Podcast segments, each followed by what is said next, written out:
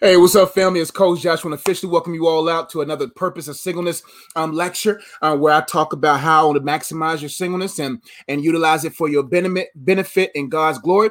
Um, but I want to welcome you all who's joining me live in. And as I do so, I want to go ahead and say hello to all those who are um, their uh, second, third, fourth, fiftieth time listening and watching. I want to say thank you all so much for being a subscriber and being a part of my online community here. It's an honor to uh, play my part um, as a as a servant of God.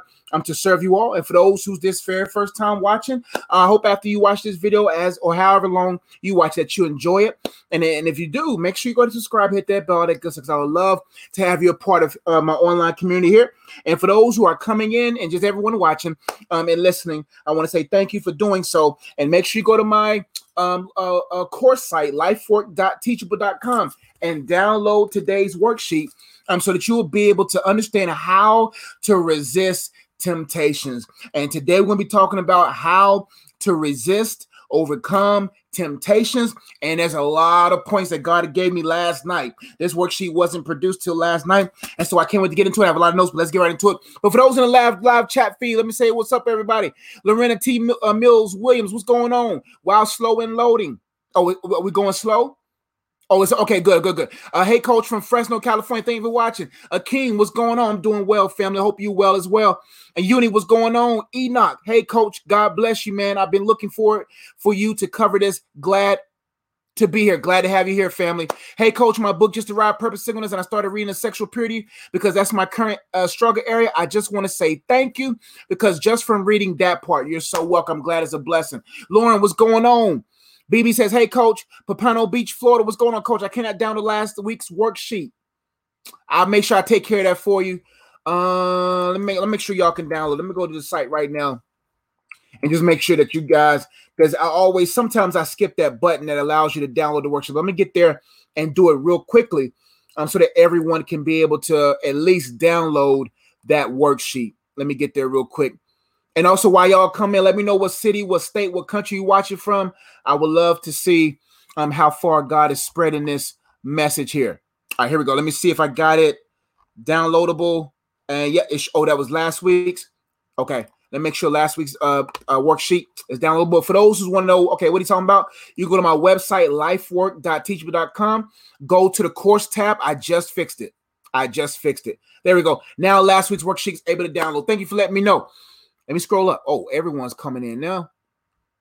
I feel better and see I have a lot to do. No worries. We all got work to do. The Holy Spirit will, will help us in doing so. Thank you for uh, getting the book. Hello from Columbus, Ohio. And the book that she's talking about is this book right here, The Purpose of Singleness, the one that sparked this whole course. Are You Whole or Full of Holes? Great resource there. Great book there. And I know it's going to bless a lot, bless those who read it. Columbus, Ohio in the building. Thank you, Angel. You're a blessing. Looking forward to hear this blessing. God, thank you, thank you, thank you. Hey, Coach, what's going on? Hey, hey, hey, hey, hey, hey, hey. All right, let's get to it. let's uh, let's get right into our worksheet. We're going to be uh, talking about how to resist um, temptations. And let me get my uh, notes up here so you all can walk with me as we navigate this together. But as you're coming in, make sure you share the broadcast out to as many people as possible, so that we can go ahead and um uh-oh. There we go. So that we can go ahead and um because a lot of people need this. So let's get right into our main thought. Through Christ, you can overcome any temptation, and with every temptation there's a way of escape. Our main thought when it comes to temptation is that through Christ you can overcome any temptation, and with every temptation there is a way of escape. Our main points are threefold, I believe. We're going to be talking about what is a temptation, the process of a temptation, how to resist and not fall into a temptation, and the definition of a temptation, which is important for us to know, is the desire to do something, especially something wrong or unwise. Let's get to the uh, problem. Many singles or people are susceptible to falling into temptations and suffering the consequences of them, due to them not allowing Christ to quench their thirst. They are controlled by their flesh, eyes, and pride. Many singles are susceptible, people, period, to falling into temptations and suffering the consequences of them due to them not allowing Christ to quench their thirst. They are controlled by their flesh, eyes, and pride. Um, no matter how long you live in life, there will be tests and temptations. That it doesn't matter how many years you live in life, you will face temptations. And a temptation is only temptation based upon your consent. If it's in you, then you will be tempted by it. That's why it's always important to examine your heart to make sure that your heart is in alignment with God, that you endeavor to fulfill the will of the Spirit and not fulfill the desires of the flesh, because if so, you will be setting yourself up um, to be to fall into temptations. But let's keep going, because I have a lot of points that I really want to cover that will kind of help us really um, understand how we can, as believers, resist temptations. And some of the temptations of being single are many: tempted to settle in a relationship, tempted to fall into lust issues or or or, or physical intimacy, temptations to um, um, um, just a lot of various things that if you are not um, allowing the Holy Spirit um, to bring to the surface what's in your heart, to remove it out of your life, then anything that comes before your life will pull you to it. But let's get into some scriptures. Let me just see where I'm at in my notes. Uh, because we're going to talk about the process of a temptation. But before we do so, let's read um, the story in regards to, uh, let me get it up right here, the story in regards to Adam and Eve, so that we can better um, understand uh, the differences between when Christ was tempted or tested and when Adam and Eve was. Uh, but it's, we have three pillars of a temptation, three pillars of a temptation. It is the lust of the flesh, the lust of the eye, and the pride of life. These three things will be before you all the days of your life. But let's break down the account with Adam and Eve, and then we're going to talk about when Christ was tempted in the in the, uh, in the wilderness, and then we'll go into the process of a temptation and how the enemy does it for you, right? And then we're going to talk about the, how to resist and not fall into those temptations. But let's read Genesis chapter three, um, uh, verses um, one through seven. Let's read. Let's break it down. This is dense. This is dense in those first seven verses. Now the serpent was craftier than any other beast of the field that the Lord God had made, right? He said to the woman, "Did God actually say, you should not eat of any tree in the garden?" And the woman said to the serpent, "We may eat of the fruit of the trees in the garden, but God said, you should not eat of the fruit of the tree that is in the midst of the garden, neither shall you touch it, lest you die." But the serpent said to the woman, "You will not surely die, for God knows that when you eat of it, your eyes will be open and you will be like God, knowing good and evil." So when the woman saw that the tree was good for food, lust of the flesh, and that it was a delight to make uh, delight to the eyes, lust of the eye, and that the tree was to be desired to make one wise, the pride of life, she took of its fruit and ate, and she also gave some to her husband who was with her, and he also ate. Then the eyes of both of them were open, and they knew that they were naked, and they sewed fig leaves together and made themselves loincloth. Now let's break this scripture down because it's levels, but I think it's First John either three or two that says, "Love not the world, neither the things that are in the world. If any man or any woman loves the world, the love of the Father is not in them. For all that is in the world is the lust of the flesh, the lust of the eye, and the pride of life." These three pillars of a temptation are, are, are, are in front of us throughout all the days of our lives. It just like it was in Eve, just like it was for Jesus, just like it was for all of us. We will always be tempted if we have lust of our of fleshly lust, if we have eyes that are lustful, and if we are prideful of this life. We'll break those three down, but we'll see it in this text, right? Um, let's keep going. Now the serpent was craftier than any other beast in the field the Lord God had made. Don't forget that phrase, Lord God. Lord God made. He said to him, "Did God actually say?" You notice when Satan said, "Did God really say you should not eat of any tree in the garden?" What word is missing? The one word that's missing is Lord. Lord. The reason why he took the word Lord out of Lord God is because he wants to be God. And he understood that if I can get you to be God's, because it's impossible to be a Lord over your life because you're ineffective. But his goal is to get us to think like we are God. And in the text, it says, "Now the serpent was crafty than any beast of the field that the Lord God had made." So God has said, I'm not just God, I am Lord. Lord God says, hey, I'm not just the supreme being. I'm the keeper. I'm the sustainer of everything. And so what he tried to paint the picture was a half truth of God. So when he came to Eve and what he comes to us all the time is not only to uh, question um, the words of God, but to question God's uh, essence. So he came to Eve and said, did God actually say? That sounds like a hater. That sounds like somebody that don't want you to know the full truth about God. And you will always be susceptible into falling into, tempt- into temptations if you don't truly see God as a keeper, if you don't see him as Lord, the one that's able to rule, govern uh, peacefully, gently, justly, with love, balanced love, to ensure that we have what we need to have in life to fulfill the purpose that is placed in us. He said, did God actually say you should not eat of any tree in the garden? He will always pose a question. Many of us are ignorant of Satan's devices. We are ignorant of the depths of Satan. I think in Revelation talks about the depths of Satan, that many of us do not know our enemy enough, not to be consumed by our enemy, not to be uh, uh, in idolatry of our enemy, not to be a demon hunter or a devil hunter, but to at least know your component. Anybody in war who doesn't know their component will not succeed.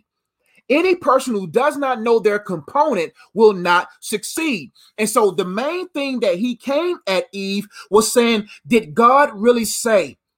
But many of us skip over the fact that he questioned or removed the key part of who God is, and that's Lord.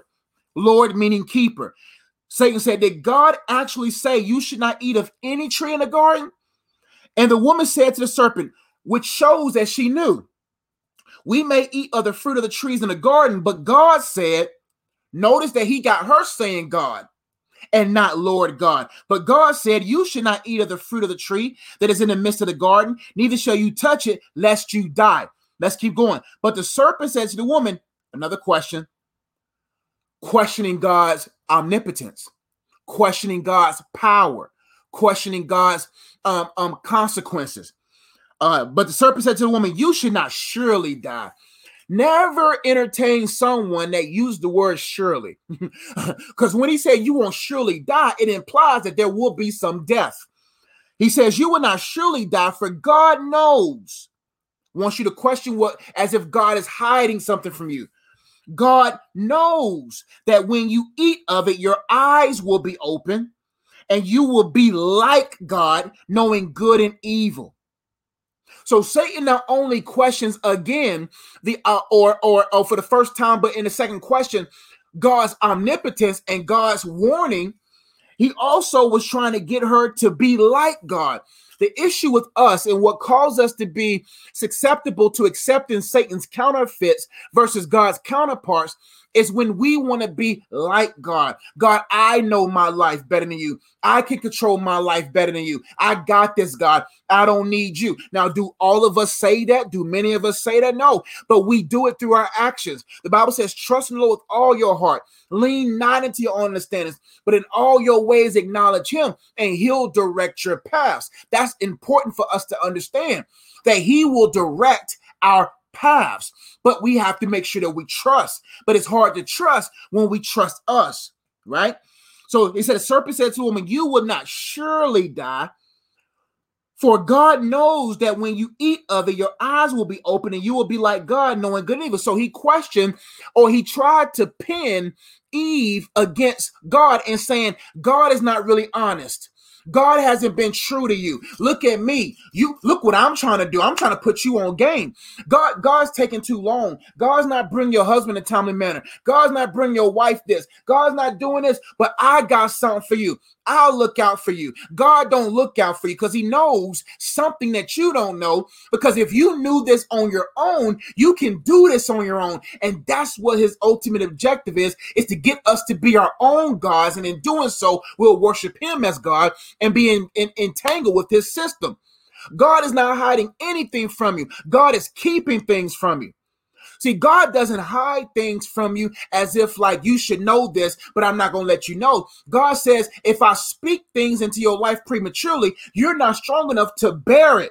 God said, I'm not hiding things from you. I'm letting you know.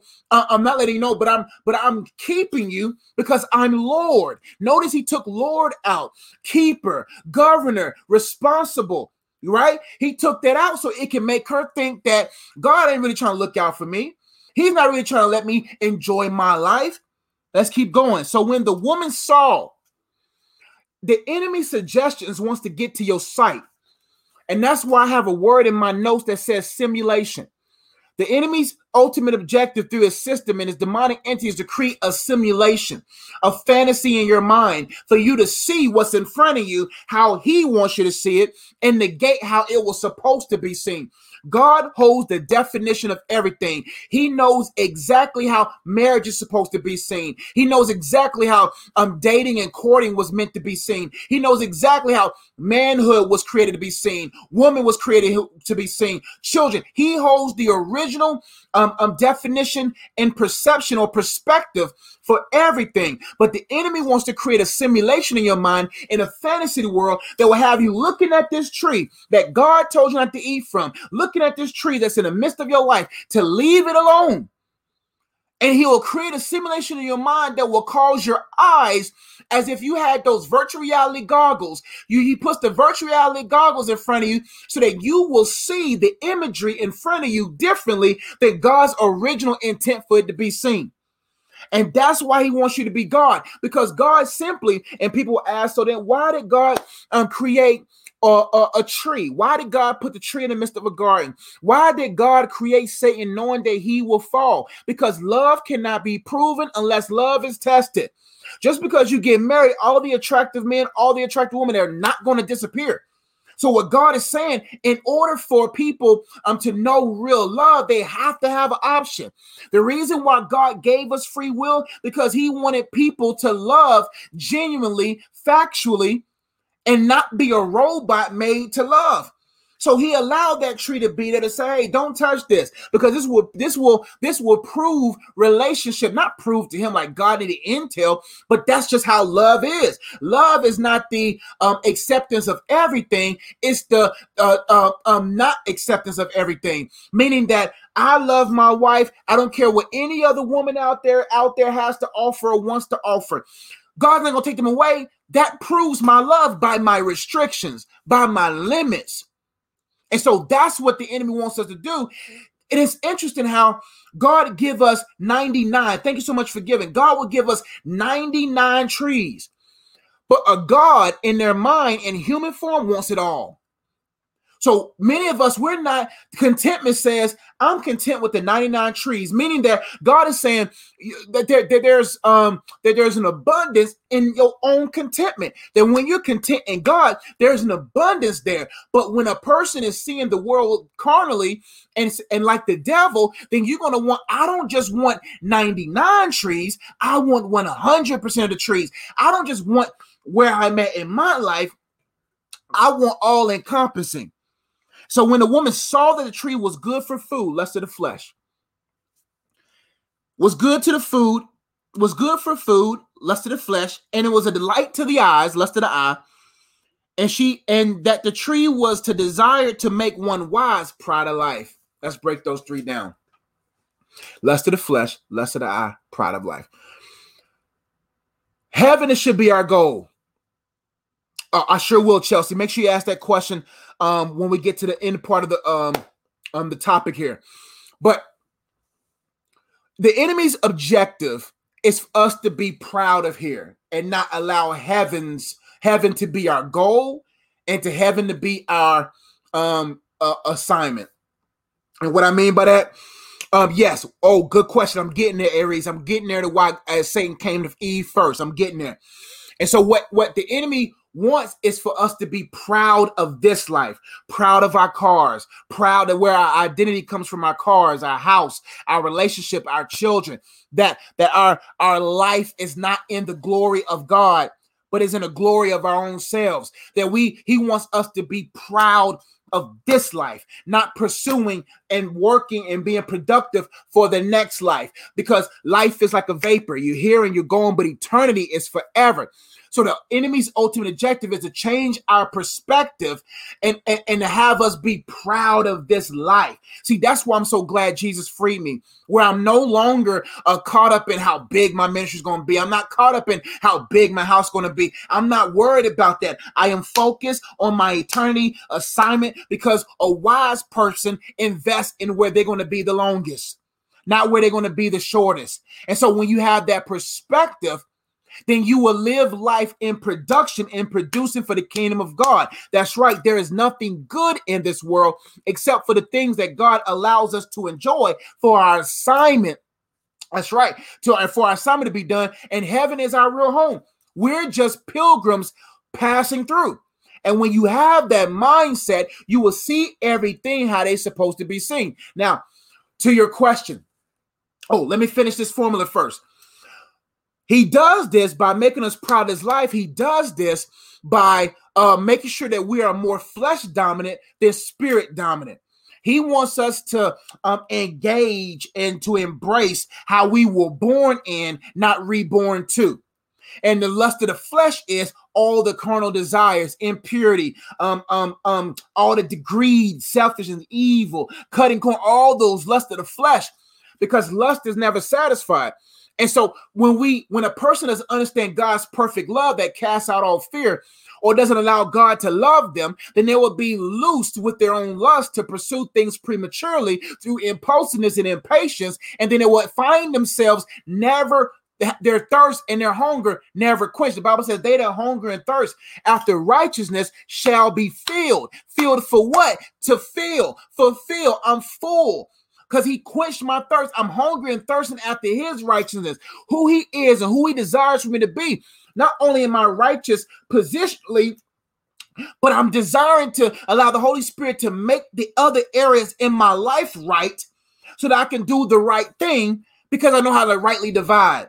So he gets in the lust of the flesh, and then anything in the heart that boils floods through the eyes. Whatever's in your heart, the Bible says your eyes are the window to the soul. When you look in a person's eyes, you can almost see their soul. The way their eyes look, the way they look at things, show you the contents of their soul. So now, whatever they see, their ultimate objective is, that's my goal. I'm going after that. So that's why you got to be very careful with your vision boards to make sure that what you see every day is not for you to be proud of this life, but for you to fulfill what what what life, what God gave you life for. Nothing wrong with vision boards. Nothing wrong with setting goals. But the mindset has to be that this is not for me to be proud of this life. This is for me to, to ensure that the life of Christ is in the light in life of others, right? But the enemy says, be fleshly, look fleshly through your eyes, and gather things around you that makes you proud of this life. Because if you love this life more than you love uh, being with God, you will not be able to live with God. Now, for the question that said, why did God, now why, why did Satan come to Eve first? Why did Satan come to Eve first? The enemy will always angle himself at the weaker part of your vessel. Whatever area, whatever part of your vessel, because the Bible says the woman is the weaker vessel. See me, I'm not saying the woman is the is weak, she's the weaker vessel in frame, but look at it metaphorically how it is in the text. Why does Satan come to Eve? Because all of us inside of us have a weaker part of our vessel. So he's going to communicate from that angle. But he's not going to come to the strong man, the strong areas in your life. He's going to come to the area of your life that is the weaker part of your vessel, to question God on those premises, on those standards, right? But the end, but the, but you see it throughout life. Exactly. That's what I'm going to get to. It says she took of his fruits and ate, and she also gave some to her husband who was with her, and he ate. Now, this boils down to Christ and the church and Adam and Eve. Adam's fulfilled his singleness assignment. And soon as God put him to rest, he pulled out of him Eve, pulled Eve out of him, and then healed the womb, and then woke Adam up. When Adam woke up, his eyes looked at Eve and began to say, blood of my blood, flesh of my flesh, oh, bone of my bone, flesh of my flesh, I will call you woman, blah, blah, blah. Spitted poetry. What happened was he began to love the woman. You can kind of tell throughout the nuance. He began to love the woman more than the, he began to love the gift more than the gift giver. Because if he truly loved God more than Eve, fellas, hear me. You cannot love your woman more than God. You cannot love your kids more than God. You cannot, because that would be the one that passes you the fruit. And so what happened was Adam, who was with her, I didn't learn this till I was twenty-some years old. I thought Adam was at like five trees down. No, the Bible says Adam was with her. But Christ says, I love the church. I love the church so much, but I'm not going to allow Peter to cause me to uh, to not fulfill my purpose. I'm not going to allow um, um, um, any other people that follow me to hinder me from my purpose. That's why Jesus is saying, don't be like Adam. Don't be like Moses. Don't don't love like Eve, like Adam. Don't love your gift more than the gift giver. And like Moses, don't love your assignment and the people you serve more than me, because it will keep you out of your promised land. And because Eve, Adam listened to Eve. Eve, Adam, because he ate, caused the fall. Then I think, man, I didn't put the rest of the verses on here. Let's let's read that together, because there's more to this. But um, then there, the Bible keep reading. Then the eyes of both of them were open, and they knew that they were naked. Now, what is the in- implications of this? There are certain things God doesn't want to be unlocked, and you don't unlock it till you taste it. That's why the Bible says don't awaken love before it's time. There's nothing wrong with love making, but if you awaken it before it's time, it's no longer love. So what God is saying is like the reason why I didn't want you to eat from this tree and the reason why we didn't want to get you down this path is because I knew you wasn't able to handle it. And the reason why God is saying do not taste this is because your eyes will be open to the evils of it. So if you have sex before marriage and you do these different things before it's time, then it will open your eyes to a whole new world. Open your eyes, and then you, you can't un, you can't unsee it. You can't unfeel it. And if you can't unfeel it, then they're going to try to fill it with more opportunities for you to fall into temptation again. That's why it's important to walk by the Spirit of God and not by the flesh, so that you won't fulfill the deeds of the flesh. But if you keep unlocking things that was never meant for you to unlock and opening your minds to it, then you're going to be like Adam and Eve, which says, and their eyes were of both were open, and they knew that they were naked, and they sewed fig leaves together and made themselves loincloths. Or in other words, you're going to try to fix it yourself. God, I, okay, I messed up. Now I can't even go to God. Well, I'm going to try to, so I'm naked. Oh, I'm exposed. Oh, wow, I didn't know all this came with this. And now I'm trying to cover myself. But I got to, I got to get the rest of Genesis three.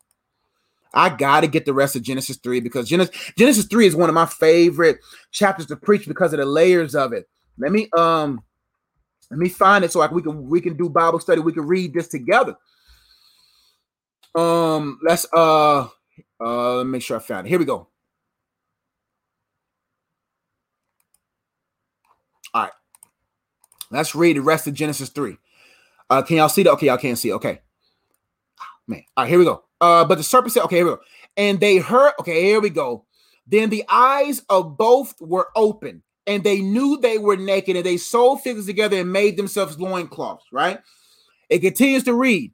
And they heard the sound of the Lord God. Now, see, God, uh, God said, just because Satan called me God doesn't change that I'm the Lord God. And you'll see why he's still Lord God, and you'll see it. And they heard the sound of the Lord God walking in the garden in the, in the cool of the day. See, God didn't like the heat either. I, I see, I knew me and God, we knew, we, we, we just alike. God said, man, listen, I made this sun kind of too hot. And, and even not even me, even me, I, I created the sun for its purpose. But listen, I, I come in the cool of the day. You know what I'm saying? I, I like cool day, cool day. And the man and his wife hid themselves. In the new covenant with God, God's saying, don't run away from my sound. Don't hide yourself from my sound, because I'm still Lord God. They looked at him just as God. Woo, God, we preaching. You, they looked at him as just God. So they looked at him as supreme now. They didn't, they, because the enemy tricked them into thinking that he was just God. They hid themselves. But if they knew that he was Lord God, they would have said, God, I have sinned before you. Heal me. Let's keep going. And they heard the sound of the Lord God walking in the garden in the cool of the day. And the man and his wife hid themselves from the presence of the Lord God among the trees of the garden. It's crazy how many of us try to hide ourselves from other created behind other created things. We'll say, you know what, instead of me going to God and repenting and going to God and asking for forgiveness, I'm going to hide myself in my career. I'm going to hide myself behind my addiction. God didn't create addiction, but you see what I'm saying? I'm going to hide myself behind this. I'm going to emotionally eat. I'm going to hide myself. I'm not going to go to God, but instead I'm going to hide myself in the presence of God because I feel condemned. That's when you have a God mindset, saying that he's just God. But when you say he's Lord God, he's loving. He's he's uh he's a he's an organizer. He's he's he's uh well, I ain't gonna spell the word Lord. I was trying to be off the top of the dome, but you hear what I'm saying. But we try to hide ourselves behind other things created instead of going to the Creator. But the Lord God called to the man and said to him, "Where are you, fellas? Fellas, I don't care what your wife does." I don't care what you observe the character of your woman to, to make sure you don't have to deal with unnecessary issues, because it doesn't matter. God is coming to you. This doesn't mean the woman is not responsible for her actions, but if you choose to be a husband, you were supposed to tend. Adam should have been like, nah, Eve, we ain't about that. We don't do that. We, we don't talk to him. He talking. First off, Satan knows if you a man of God or if you a pansy man. He knows. Because how is Adam going to let another dude with scaly skin spit game to his woman? First off, you spitting game to my woman in my face? He knew Adam was soft. Because ain't nobody going to be like, yo, what's up, player? What's up, Adam? How you doing? But Eve, come let me holler at you. So we already knew. All right, we knew we peep game. Adam, Adam was just, Adam was just soft. But the Lord God called to the man and said to him, "Where are you?" The reason why God in this point did not just uh, immediately judge them, he was giving them an opportunity.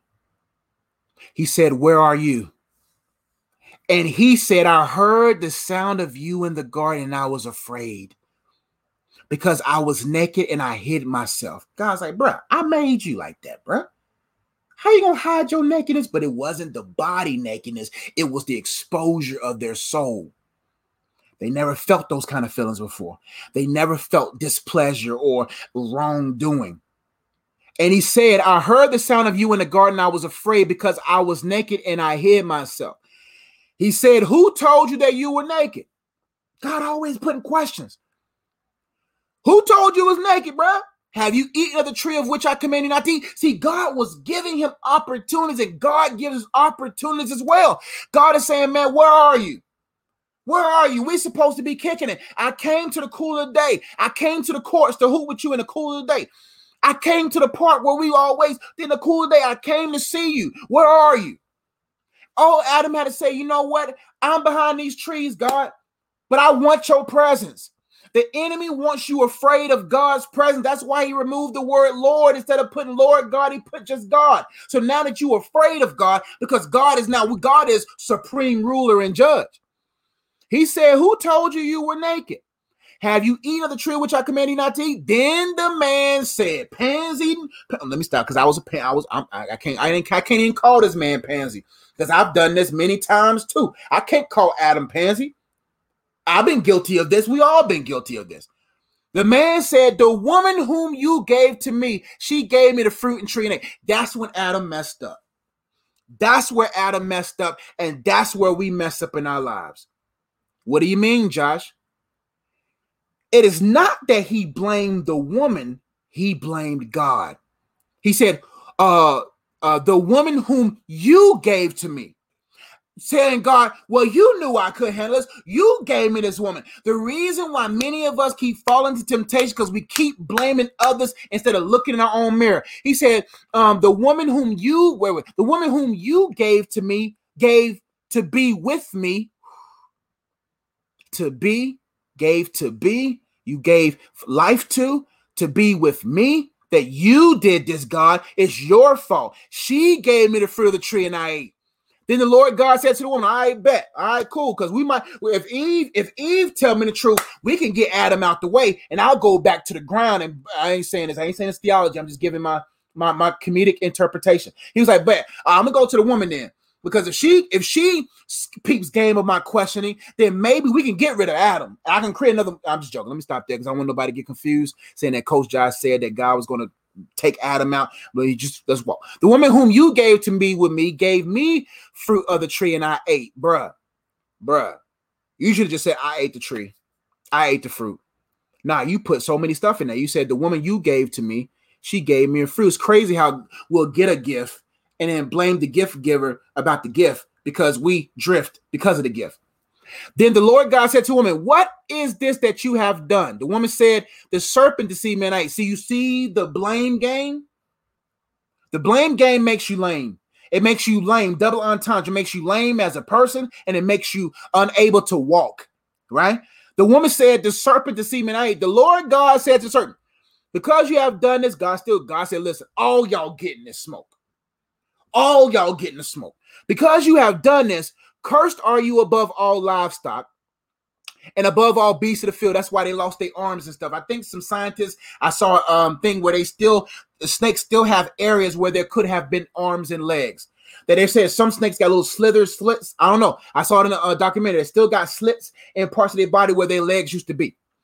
I just, just, just look it up. Just, I probably shouldn't have said it until I made sure it was cool. But the beasts of the field, on your belly you should go, and the dust of the uh, dust you shall eat. All days of your life. Be very careful. Nah, I ain't gonna go there. I will put enmity between you and the woman, and between your offspring and her offspring. That's why everybody hates snakes. I'm just joking. Anyway, he shall bruise. Oh, now this this the this the gospel. My bad, Lord, forgive me. I skipped over the gospel. I will put enmity between you and the woman, and between your offspring and her offspring. What he telling Satan is that shows you that the devil made people. Your offspring. The Bible talks about the uh, the angels. The um um the angels uh did uh, made it with the women of earth. They saw they was beautiful, made it with them, and now they created offspring. Those are the the, uh, the Nephilims, the giants that built the pyramid. You think humans built them pyramids, yo?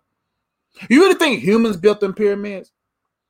You, uh, them jokers. They they say they found bones of of of giants thirty six feet tall, super strength.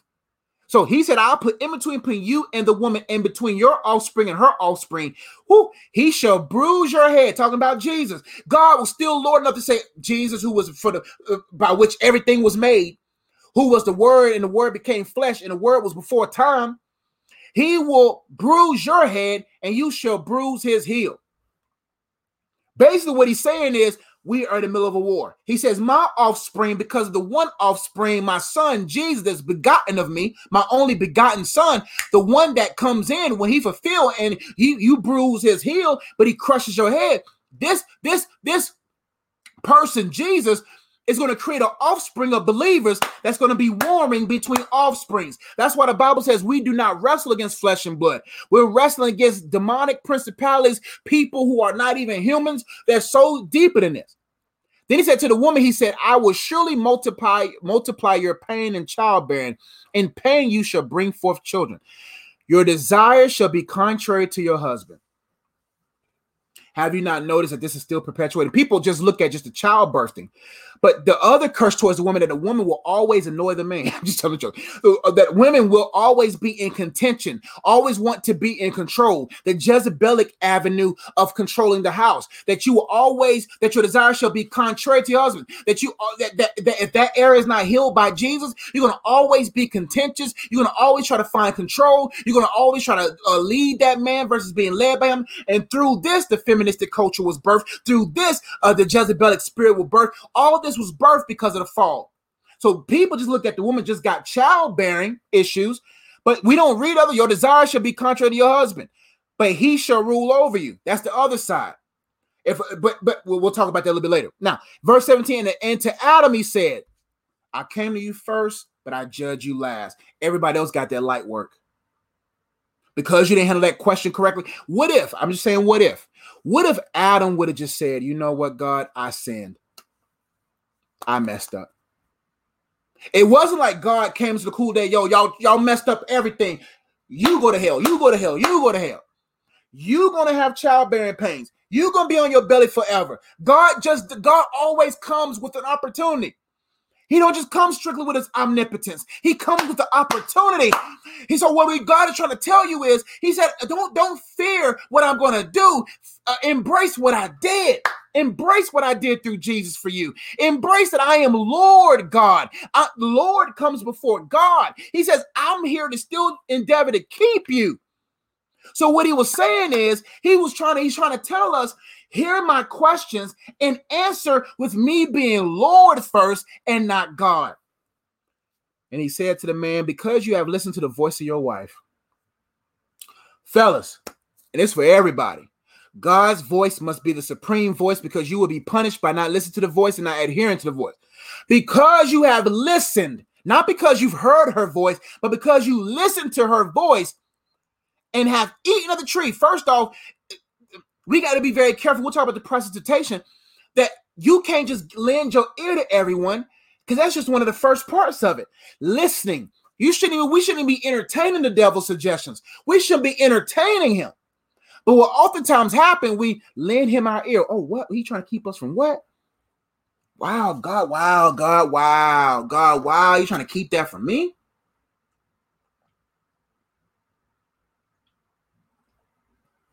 Wow, God, wow. I thought we was cool. You, you ain't going to tell me everything about my life? Because you have listened to the voice of your wife, because you listen to the voice of these preachers, because you listen to the voice of this false teacher, because you listen to the voice of, of, of your own voice, because you listen to your mama, because you listen to your dad, because you listen to everyone else, and you ate from their tree, ate from the tree of which I commanded you, you should not eat of it. That's why the enemy doesn't want us to know God's commands, God's wisdom, God's guidance, because he knows, man, if you don't know this, I can angle my suggestions against it. Of which I commanded you not to eat of it, cursed is the ground because of you. So now work is cursed. That's before the work of Christ. So before the work of Christ and before you become into Christ, work becomes hard. Work becomes like what he continues says, cursed is the ground because you, cursed is everything because of you. In pain you should eat of it all the days of your life. Thorns and thistles should bring forth to you. You want those, you want to produce that book. You want to produce that album. You want to produce that business, but it'll be thorns and thistles with it. And you should eat the plants of the field, but the sweet, but the sweat of your face, you shall eat bread. By the sweat of your face, you shall eat bread till you return to the ground. Mm. For out of it you were taken, for you are dust, and to the dust you shall return. But thank God for Jesus, man. Ever since I gave my life to Christ, and I allowed Christ to change my life and give me the right perspective about diff- different things, work has no thorns and thistles. Because thorns and thistles comes with cares of this life. The Bible says multiple different types of heart. There's heart that's hardened, that just got the ground. There's heart that has stones in it. There's heart that has thorns in it, that chokes the word because of the cares of this life. You, you, you, you shouldn't be, you should be a carrier of life, not a carer of life. Right? So when you carry life, you got thorns and thistles in your heart, and it chokes the word, it chokes the gifts, it chokes everything. But when you carry life and life more abundantly, then work, because don't get me wrong, that's, there's it, there's um, um, things you go through with work, but there's peace though. The ground has been blessed now because of Christ, because the blood has hit the ground, and because we in him now, everything that we do from here on forward is blessed. The man called his wife, his wife named Eve, because she was the mother of all living. And the Lord God made for Adam and his wife garments of skin and cloth and clothed them. That's powerful. God said, even though with judgment, I'm still going to cover you. That's what makes him the Lord God. The pillars of a temptation. And then we'll uh we'll break down Jesus' story. Um, let's go ahead and break down Jesus' story now. Let's go ahead and do that. Uh, let's go to Matthew four. Genesis three. You see that? Genesis three was the fall of man. Matthew four was when Christ was tempted. That's Matthew four, right? What he was saying, the order. You see, the first book of the Bible was Genesis three was the fall. The first book of, of the New Testament, it's Matthew, Matthew chapter four. After chapter three had happened, now God is, well, this is deep. Getting down, he's trying to show us, after that chapter's closed, let me show you how to handle it going forward. Matthew chapter four, verses one through eleven. Let's break this down. Let's see how Christ wants us to handle it. Um, let's break this down when we get to how to resist. We'll break this down once we get to how to resist, because I want to make sure I cover the process so you can kind of see, so it can be, so you can kind of see um, how um, how Satan gets us. See, that tree's not gone. Metaphorically, real, uh, realistically, it was here, but metaphorically, it's in our life.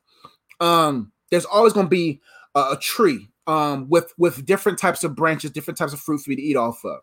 Um, and and God is wanting us to be put on game so that we're not, so that we don't put ourselves in a position to fall. Now, let's talk about the process or the simulation. Remember I said simulation, how you'll try to put goggles in your face and have you see God's original thing uh, opposite of the way it was supposed to be seen. Now, I have one, two, three, four, five, six, seven, eight, nine. Nine steps in how the enemy terminates our lives. The the um the mission statement or the vision statement of of of of Hell L L C is to steal, to kill, destroy. That's his vision statement.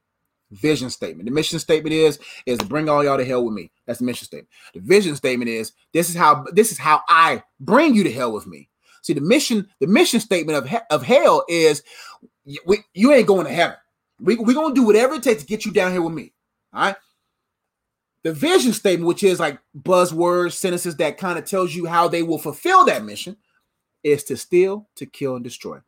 Here's the process of how the devil wants to terminate our purpose in our lives, earthly and eternally. And if he can't do it eternally because you sealed by the Spirit of God, to destroy it in this earth realm.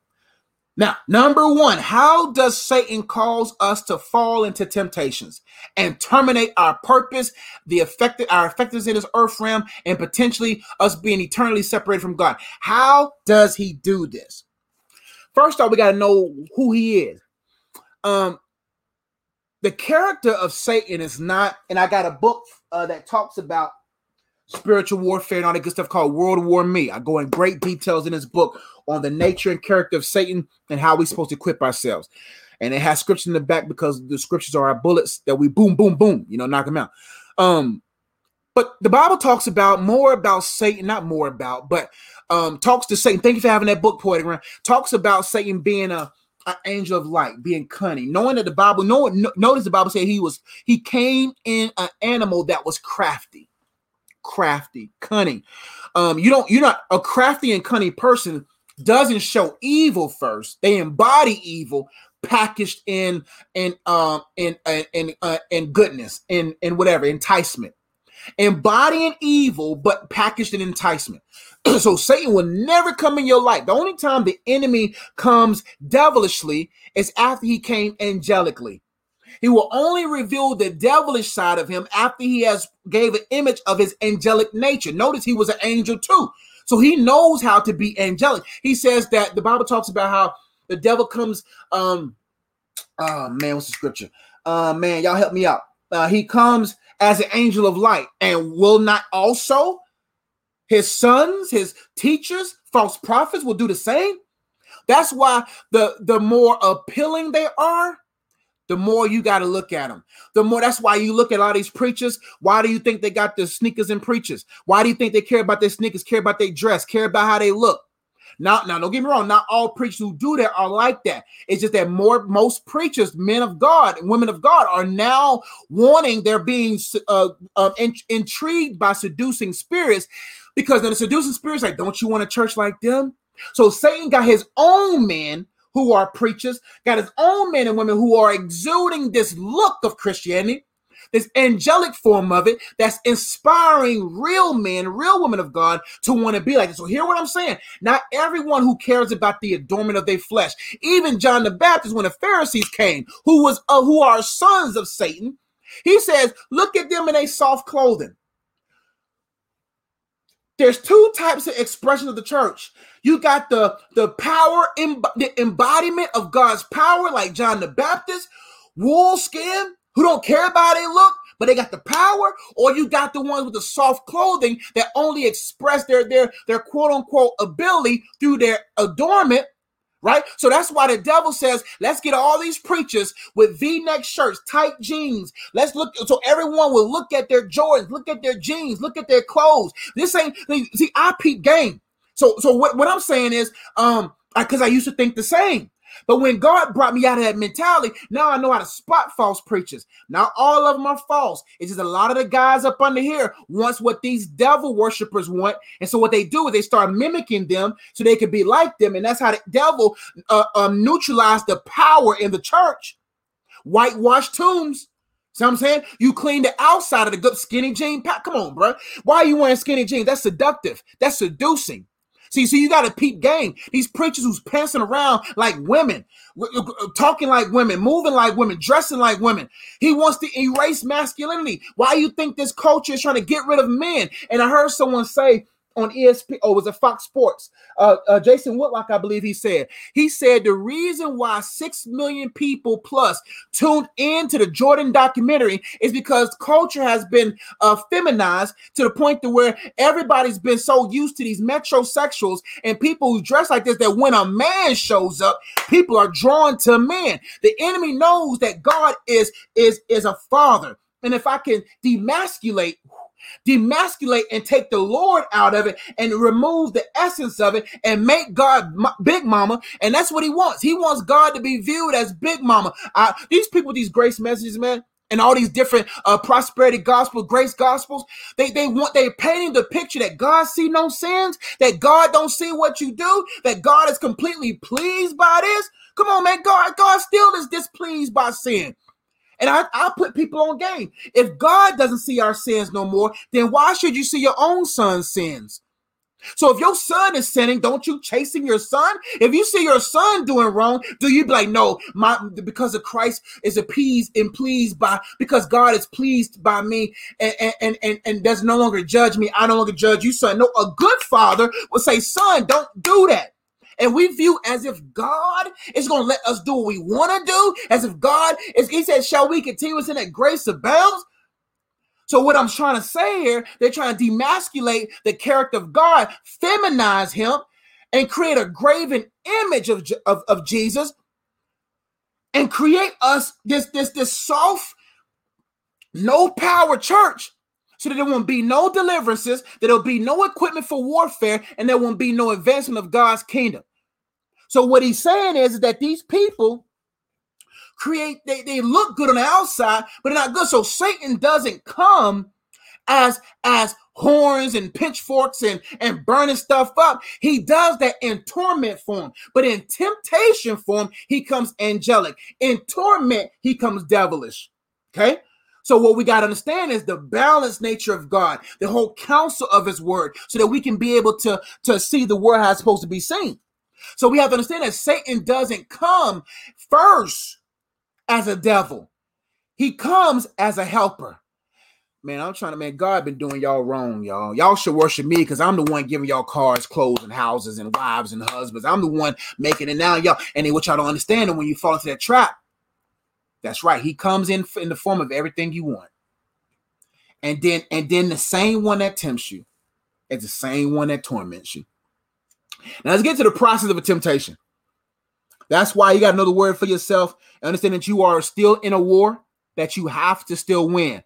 That woman you want, that man you want, that opportunity, that's all he comes in. You're right.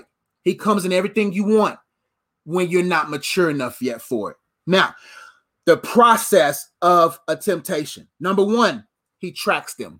He tracks them. He tracks them. He watches them. Uh, Satan is so, no, Satan is not all-knowing. Let me break that down. I'm glad you said it. Satan and God are not equal. They are not equal. They are not equal, not even close. There's no close. Satan is not, that's why he's creating a society that's trying to get stuff inside of you, that's trying to use your phones. He's trying to use technology to be like God.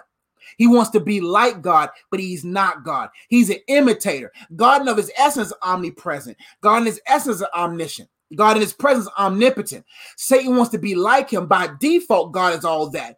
By, by other tools and technology, he's trying to be like that. Satan is not all-knowing. That's why when they say the word track them, it shows that he has no track record of being omniscient. Exactly. So what I'm saying is, is that he tracks through his system and his servants. And it's devils. That's right. Monitoring spirits. That's right. Only but not omnipotent. That's right. He does not have those character traits. He doesn't have those abilities. What he does is he utilizes his system. That's why you got to, you can't be watching T V all the time. You can't be on your phone all the time. All these different things could be used good, but you can't be entangled by them because it's all a part of his system to monitor us, to see what we're doing, to see what we're like. So the number one thing in regards to having you fall and being terminated by a temptation is to track them. He has, like she says, monitoring spirits, demons that follow you, that observe you, that says, okay, these are her patterns. We are habitual by nature. We are habitual by nature. We are creatures of habit. You can predict a person by observing their habits. So what they do, they track us. They say, okay, usually Thursdays at this time, he's more susceptible. We as humans, do we not have analysis? Do we not have analytics? Do we not have analytics for our YouTube, analytics for our Facebook, analytics for our businesses? And don't we not have analytics? So do we not give off some level of analytics to the spiritual world?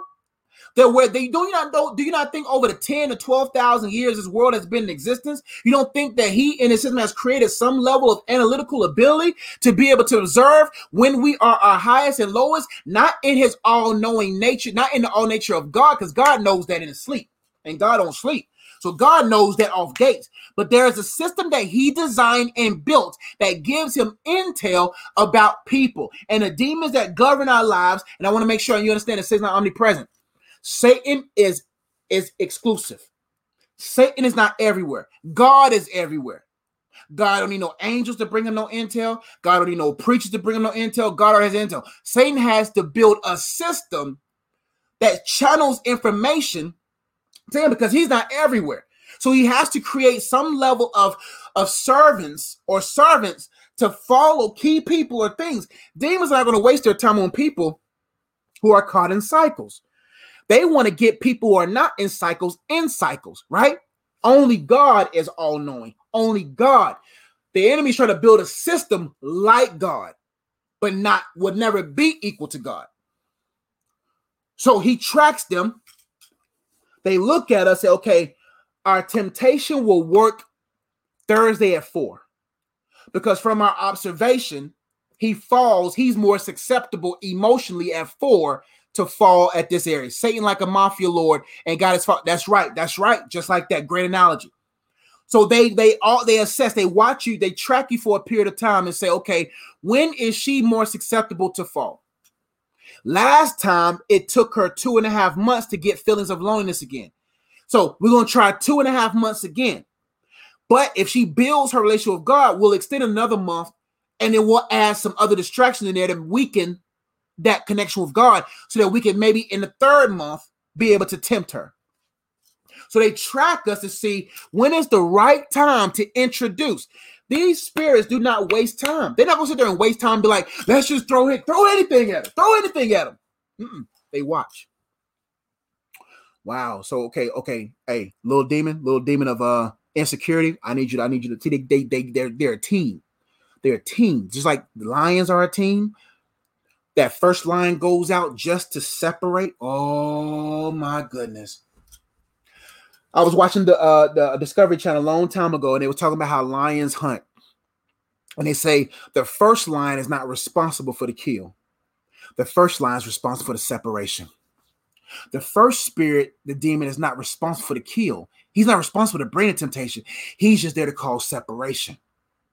So the first line comes out there. Right? They set them up for the ambush. The first line comes to separate the strong from the weak so they can make the weak uh, animal be by themselves. So the first demon that's sent into your life to open the door for the temptation is the one that crawls separation. Do whatever you got to do. That first demon could be the demon of busyness, could be the demon, demon of distraction. That demon comes in and be like, I'm going to just cause separation between you and God real quick. Boop. That's all. That's all they got to do. They don't do this. Bam. No, no, no, no. Boop, that's all we need. Because over time, see, anytime it's like this, it stays like this. If it's like this, it's not that. All I got to do is boop, and over time, it goes like this. So you thinking that, that, that you thought it was what you did on Friday that proves your separation from God. What I mean by separation, separated from your focus. Nothing can separate from the love of God. Nothing. God's love is everywhere. We're talking about mentally disseparated. God's presence is everywhere, but listen, If if I'm not mentally involved with my wife, if I'm not mentally in love with my wife, my wife can be in my presence, but I'm not in her presence because my mind is somewhere else. So what, what people will say, well, well, well, well, you, God, you can never uh, be out of God's presence. Yes, you can.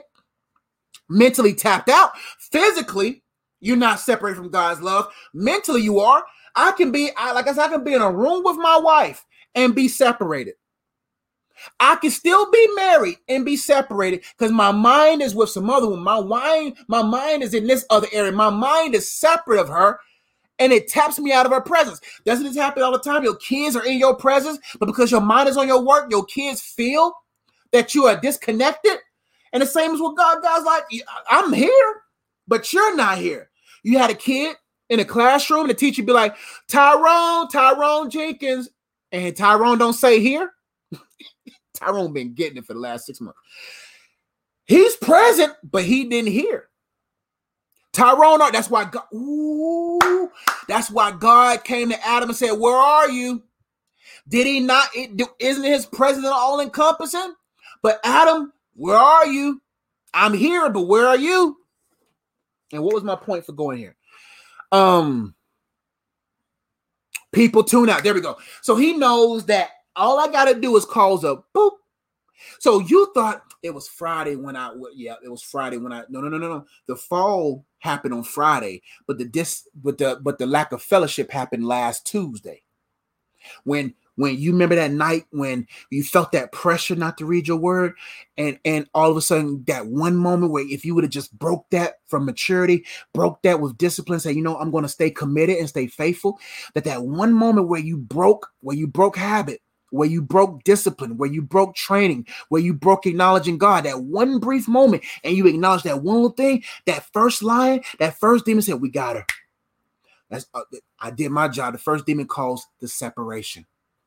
The second demon causes you farther away.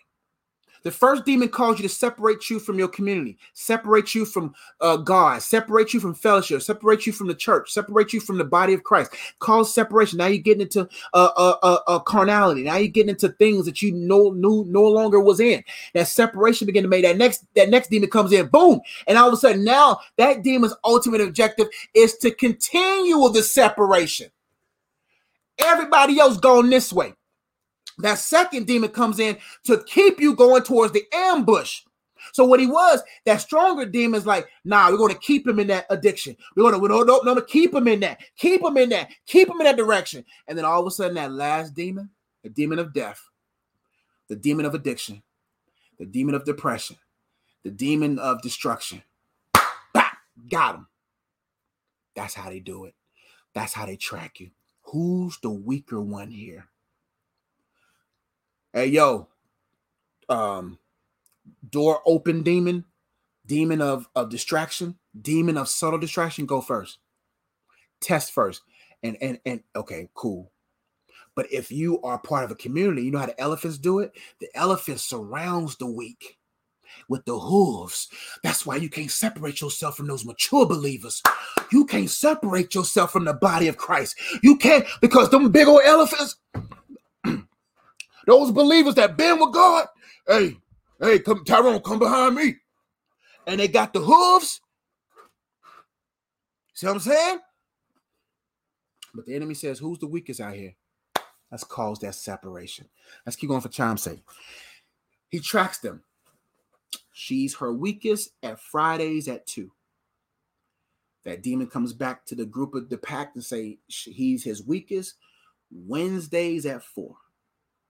Um, that first demon comes back and say, yeah, but I got him distracted. She's still tied to Tyrone. She still loves Tyrone. Tyrone is who we use. They go to, they go to uh, uh Crystal. Her name popped. They go to Chris, or they, not Chris, they go to Chris. And they say, you know what? Um, he kind of looked at that girl's page a little bit longer on Instagram today. Oh, word. Okay. He was strong. He was, he been a strong man for three years. Oh, but he's, he's, he's, he's on the explore page. Oh, okay. All right, cool. Tracks them. Number two, he sparks a thought. Once he has found and has all the analytics he needs, knows all the information, has everything he needs, the next thing he does, he sparks a thought. especially against your theology. Especially against your theology. Every lofty opinion against the knowledge of God. Your level of knowledge of God will determine how high he throws his loftiness. If your knowledge of God is here, he's going to throw it up here. But if you if you keep accelerating and advancing, he'll never, he'll he don't have enough. He don't, his arm ain't that strong, yo. He can only throw, but so high. He, the devil can throw stuff up to God's throne, and it won't even get past the moon. It won't even get past, and y'all know my, my philosophy of, of the earth and the sphere and the shape. What I'm saying is, he can't even throw. It don't even. It don't even get to the. It don't even hit the bottom of heaven. So if you know, if your mind is always set above, he'll always he'll throw as high as he can. But you'll be like, man, God, man, God, man, bruh, you tripping? You sound stupid. This might be a part two. I'm going long. Uh, he sparks a thought, especially against your theology. Did God really say? Man, uh, man, God ain't, man, you won't surely die against your theology. But when you know your theology, you'll know. You'll peep holes in his arguments. The more you know, the more you see holes. That's why you can, just because they're loud about it doesn't mean they're right about it. So you got to know the word of God for yourself, because preachers and people will talk loud to you, false doctrine and bad theology. That's why any, even things I take everything I'm saying right now, line up with the word of God. I'm not insecure like that. You can, if I if I say something out of text, out of scripture, I'll remove the video. That's simple. But what I'm saying is that a lot of people loud. His men are loud. His preachers are loud, boisterous, colorful, loud, loud. Learn the word of God from my perspective and opinion. Don't go to the word for yourself. And those people over there, they're religious. Ooh. Listen to me. Listen to me. Understand the game that the devil's coming. He is attacking the real church. The devil wants his fake church to couple with the religious people, the right church. So what happens when, the, when the right church says that's sin and that's wrong? They want you, the, the, the, the devil church and his hired men. These men are not men of God. Some of these preachers you love, to, I could call names right now. That's not my place. They are devil worshipers. They do not serve God. And if I tell you the fruit, if I tell you who they are, all you'll do is Google. But if you go to the Spirit and he shows you, then you will have deliverance. So that's why I don't put names out there, because if I put names out there, I'll cause controversy. If the Holy Spirit puts names out there, he creates separation from them. Right? So what he does is he wants this false church to make the real church look legalistic. They're not legalistic. They're just telling you the truth. And so what happens is he wants to couple with the with the with the uh, uh, real legalistic church, the church that's just really bad legalistically. He wants to couple the church that's right with them. That's why you saw throughout all this whole Black Lives, all this stuff now, all the, I saw a number of people talking about where the church at. The church is still working. People have such a hate against God's church that they're being set up to go to the false church, because the devil's going to be like, look at them. They're with them. Look at their church. They're talking just like the legalistic people. No, the legalistic people, they're, they're extreme with theirs.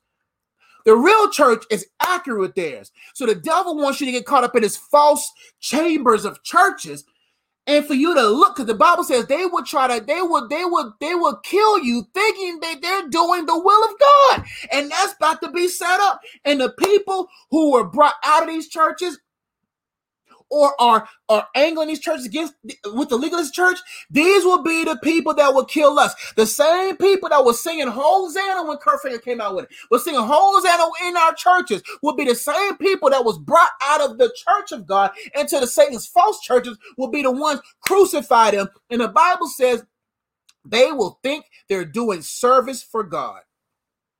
That's why you hear the language now. Where the church at? Church is so legalistic. And so when a one world church comes about, well, this church is loving. God is big mama. Yeah, then watch. All the people, the grace message, the prosperity message, all the different messages are setting it up for everyone going to heaven. Watch. In about five to ten years, theologies will be changing to no one goes to hell. Because if God sees no sin, if God don't see it and God is pleased because what Christ did and Christ's blood paid for the sins of the world, then that means the whole world is saved and then nobody will go to hell. I'm telling you, in five to ten years, if not less, you will start hearing theology coming out in the mainstream that God loves everyone and no one's going to hell. They tried it with that one dude's book. They're trying to write on to see how the world feels about it. That's why they get more vibrant and more uh, uh, preachers and sneakers out here now, so that we can get caught up in the look of it, and so that when these, there you go, Pharisees are be, they're going to be revealed, and they're going to be the ones going to try to come and kill the ones who they try to first kill the voice. First, you're going to try to kill the integrity. They're going to try to kill the voice. They're going to try to kill the people. So you better know who you love and know who you serve. Oh, I will do a, I, I will work on, I got topics on hell. I'm going to get there for sure. He'll spark a thought, especially against their theology. He'll spark a thought, especially against their theology. Did God really say, you won't surely die, et cetera, et cetera? It is already happening. I see it. I already know. They're, they're going to be coming to get us.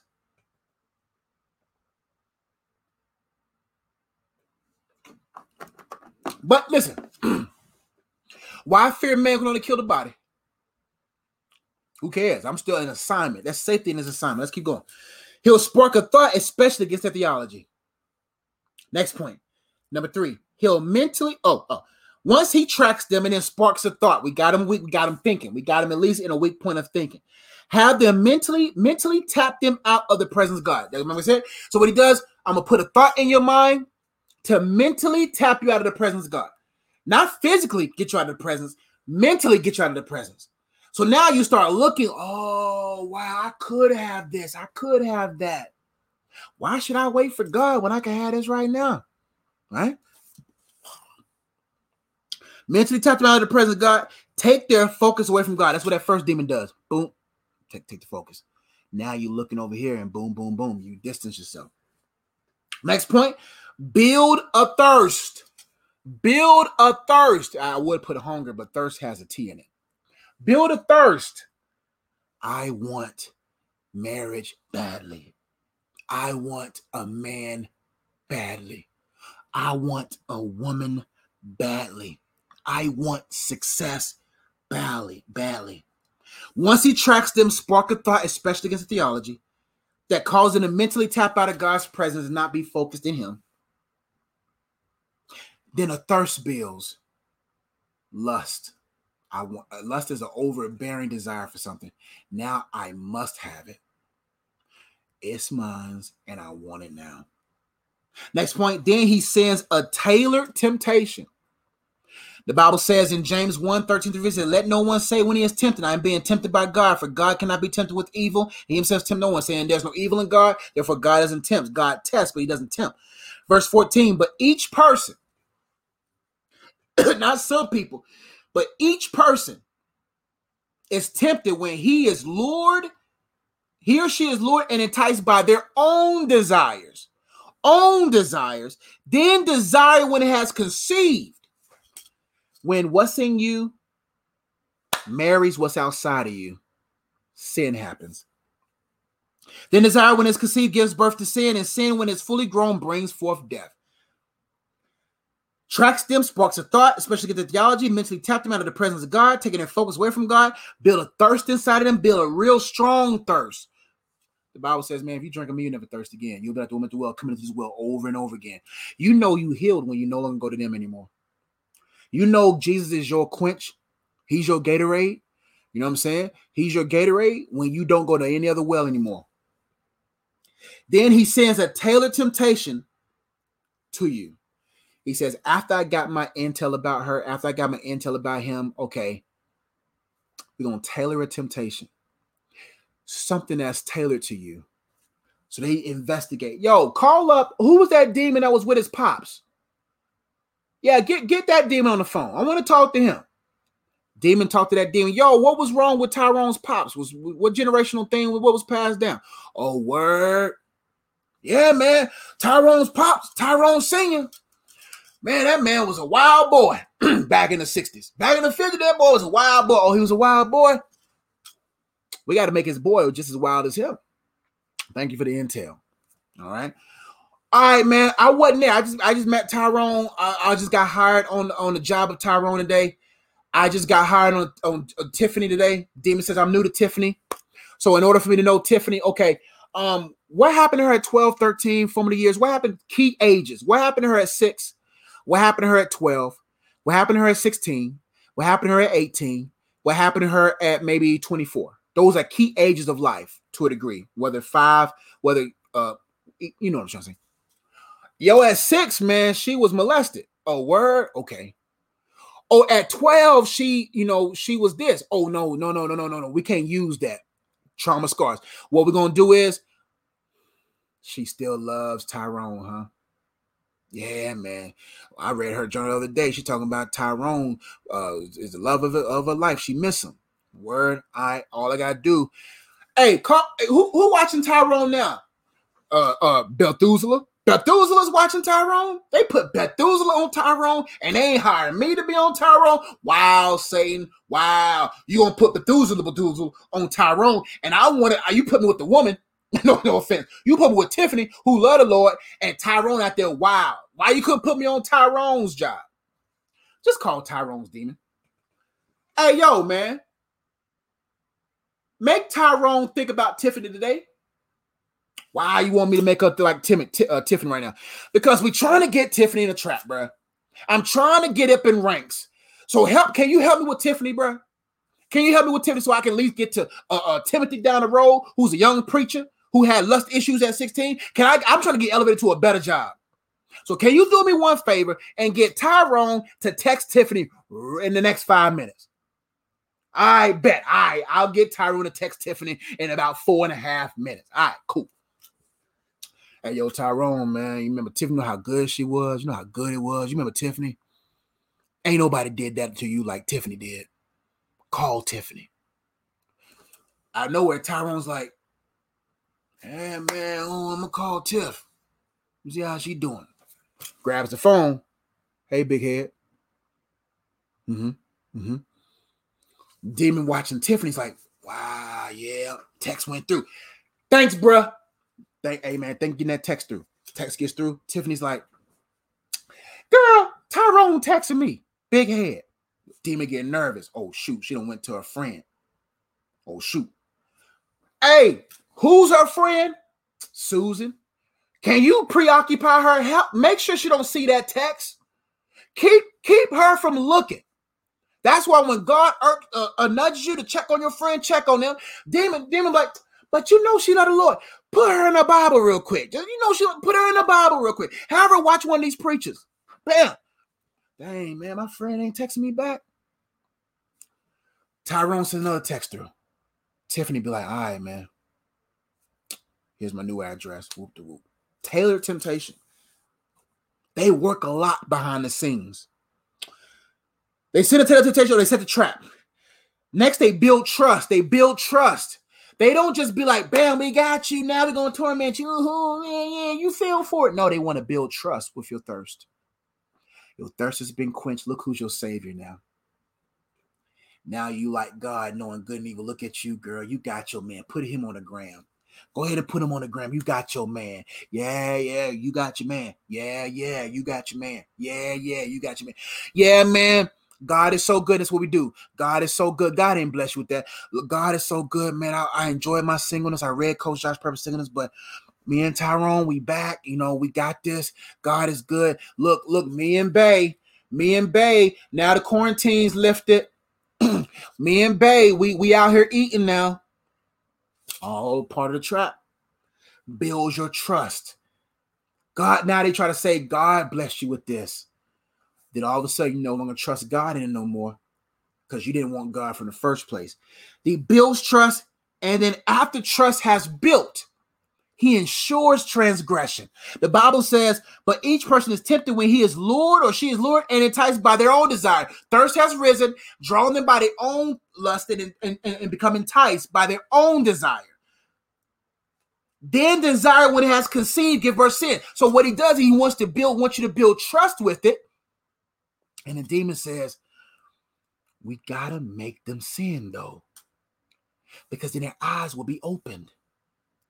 And then she was she was, she was pure. She, she was committed to God for six, seven years. For two years, she said she wasn't going to do that no more. She said she wasn't going to throw it back for nobody. She said she, she keeps it all in the hands of God. She keeps her whole life and her purity in God's hands, right? And all of a sudden, now nah, we got to get her to taste it again. We got to get him to test it again. Just take, just ensure it as a transgression, because sin would either have you do one or two things. It would either have you run to the Savior. It would either have you run to the Savior and say, I've sinned, God, help me. Or would have you like Adam and Eve hiding behind trees. But they have to get you to sin, because sin is a succulent taste. It's a sweet taste. It tastes good in the beginning. Nothing in this world, everything God wants you to do in the beginning, tastes like celery. It tastes like fruits and vegetables. Everything the devil wants you to do tastes like honey buns, cupcakes with sprinkles, tastes like fatback, tastes like liver mush and grits and cheese. It tastes great, though it doesn't digest well. But what God gives you, it may not taste good now, but you'll feel its energy later.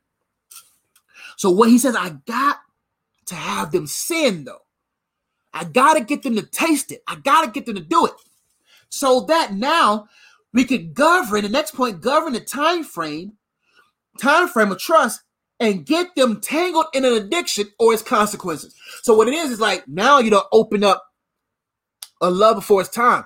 Now your body's all going crazy. Now your body wants it all the time, because your body was only meant to do that in the safest place of marriage.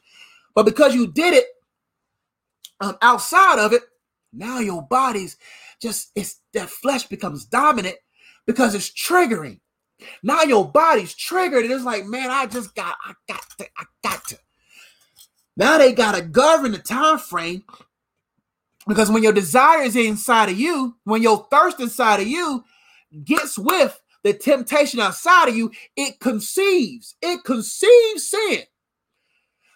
The sin, the issue of the sin is not known, because when conception, the woman, the woman's stomach's not big. Okay, and when it has conceived, gives birth to sin. Okay, over time, they have to govern the time frame, because it's going to start birthing sin. Now habitual sin. Now it's a part of you now. It's a part of your lifestyle.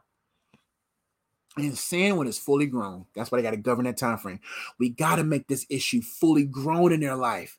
We got to make it fully grown in life so that we can bring forth death. They govern the time frame and get them tangled, tangled. I, I don't know how to get out of this. I'm always falling in this. I'm always in this sin. Get them tangled or in the consequence. You done cool, but now God can save you from anything. But one thing God don't do is remove consequences. Sin has consequences, some temporary, some permanently. Just uh, you did what you did, but the children are blessed from the Lord. God ain't gonna take the kids back. That's right. People transfer. Like demons be like, yo, we go. Oh, I leveled up, man. It's my last day at the job. It's the last day with you and Tyrone. Yeah, man. You know that preacher, that young preacher, Timothy? He's starting a church. Satan showed them, promoted me to go. I can tackle a preacher now. I was I was tackling just a congregant. I'm excited, y'all. I now get a chance to go after a preacher now. Transfer. I bet now a new demon comes up. This is real. It's funny, but this is real. Uh, last but not least, he terminates their purpose or their life. Termination. That's right. He chastens those whom he loves. God's discipline is proof he cares. He says, man, I'm not going to treat you like bastards. I'm not going to treat you like uh, people with no father. He says, man, I track you. I look you. I change the way you think about God. I have you mentally tap out of the presence of God to pursue your own whatever. And as you go in, I build a thirst for that thing. And as that thirst builds and you get to that mouth getting dry and you know, stuff like that, then I bring the tale of temptation your way. And then we govern the time frame to make sure that sin gets fully grown. Don't repent. No, no, no, no. We can't make them repent. We can't make them go back to God. Condemnation, condemnation. Caught up in the wrong preacher, caught up in the wrong preacher. Let's just keep, keep, keep that sin growing. That's why they want you in these false churches where they don't talk about sin. We don't talk about repentance. We don't do no deliverance. Have you ever noticed these churches that don't have no altars? Churches with no altars? Now these big churches are creating churches with no altars now, because there's no there's no need for death. There's no need for no deliverances no more. Chairs all the way to the stage. No, come down. No, no, no. We can't have people come to the altar because we got to get the second service in. We got to get the second. The parking lot going to be full. You care more about your brand than delivering God's people? No altars. Nobody can come down and get prayed for. Nobody can. Oh, these little small groups. Oh, go to your small group. Ain't nobody got no delivering power there. No altars. Chairs to the chairs to the to the thing. Ain't nobody coming down there to get prayed for, getting demons delivered out of them. No, that's the dirty work. We got to brand the bill. We got to brand the bill. Let's talk about Jesus now. Let's get to our Lord and Savior, man. Let's go to the Lord and Savior. Here we go. We're going to go long today. This, this is a good word. We're going to go long. We're going to go long today um, because I love you. We need altars, man. We need deliverances. All right, here we go. Matthew chapter four, verses one through eleven. I got to take my time with this because it's, a, it's too important to rush this topic, and it's too important to make a part two. So my goal is to go uh, to about one forty-five and then probably have about ten minutes of questions, and Coach got to go. Coach tired. But I'm going to do this for y'all because the Spirit will give me the strength. But as soon as I feel that he says, hey, that strength you don't got no more, then that's when I'll stop, because that may be just as far as God wants me to share with you. I only go by his leadership. Matthew chapter four, word one. Let's see how Jesus, let's, let's see how our Lord and Savior handled his, handled his business. Then Jesus was led up by the Spirit into the wilderness. See, when you read the word of God, don't just rush through it. Look at every word. Then Jesus was led up by the Spirit. Previous chapters, he was just being baptized. See, okay, we'll keep going for time because I could, I could, boy, I could, boy, text, the text will have me. We'll, we'll, I'll be like Paul and them. Uh, or was it Peter or Paul? Preacher, preacher till you fall asleep and fall out the chair, out the window, crack your neck. And before I finish the sentence, I go down there and get you back up, bring you back up, and keep preaching. I can go, I can go forty, I can go about, I can go about four hours. Then Jesus was led up by the Spirit into the wilderness to be tempted by the devil. Key word: tempted, tested. You're here, you understand. After and after fasting forty days and forty nights, he was hungry. Come on, man, bet I know he was. And the tempter came and said to him, here we go, questioning the character. If you are the Son of God, if you are who you say you are, I knows you, bro. I was in that garden when, when, when, when, when, when the Father, because you, because you was there too. You was, you was there before the foundation of the world was laid. You was there. I know you, bro. I knows you. I know you the begotten. See, devil probably said, you the begotten, huh? You the begotten. All right. Then Jesus was led up, and after forty fast, forty days, he was hungry. And the tempter came and said, if you are the Son of God, not tackling his character, but his choice. Mm. He don't care. He don't care about it. He wants to get you to choose. And if you are the Son of God, command. Command, because you got that. You can speak into things that be not as though they were, right? Command these stones to become loaves of bread. Jesus' face was, was tight like this. Jesus was hungry, bro. Lips crusty. Tongue white. Chapped lips. Bones. You can see his bones. If you are the Son of God, command these stones to become loaves of bread. Notice that he tempted.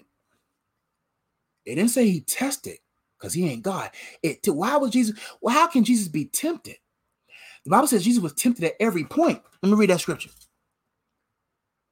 Hebrews two eighteen, for because he himself has, has suffered when tempted, he is able to help those who are being tempted. He was tempted. Bruh, he was hungry. That was a legitimate temptation.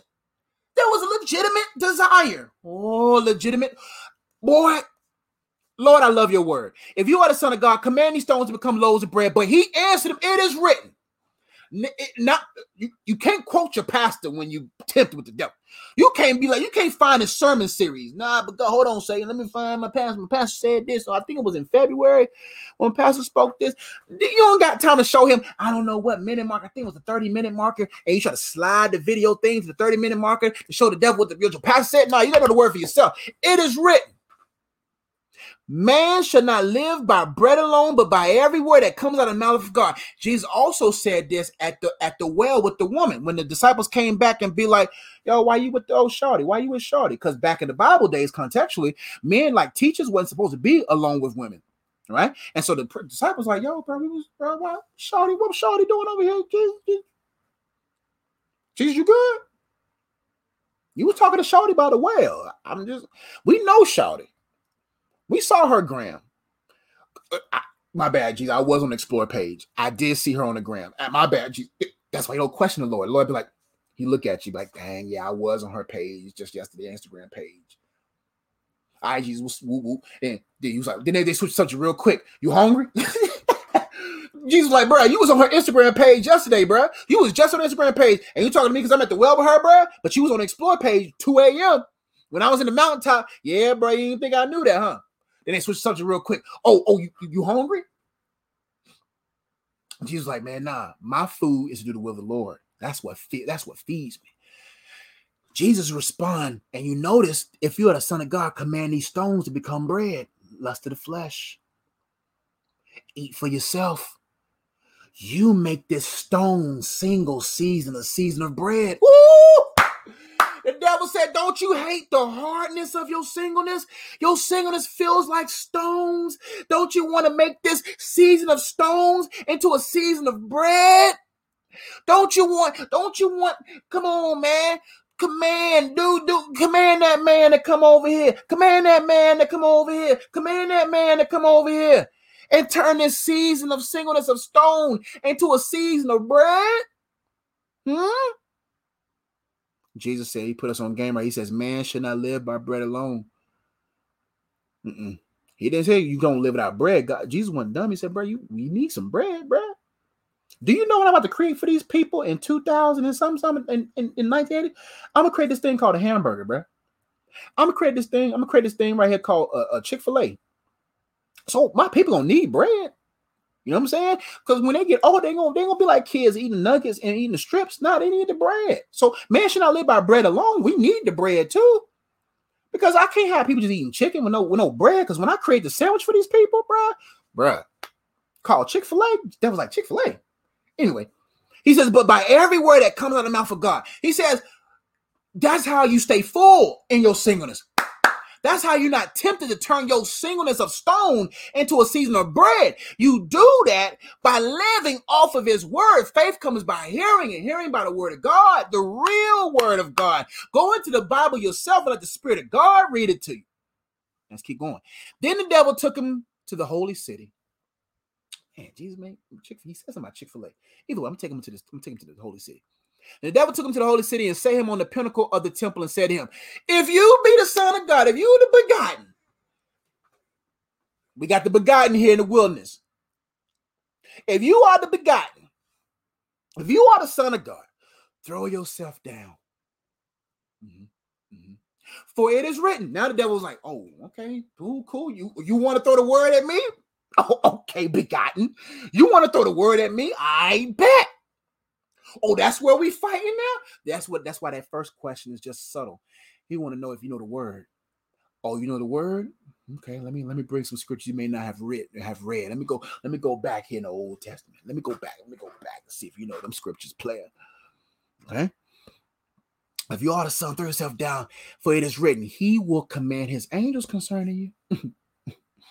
And on their hands they will bear you up, lest you strike your foot against the stone.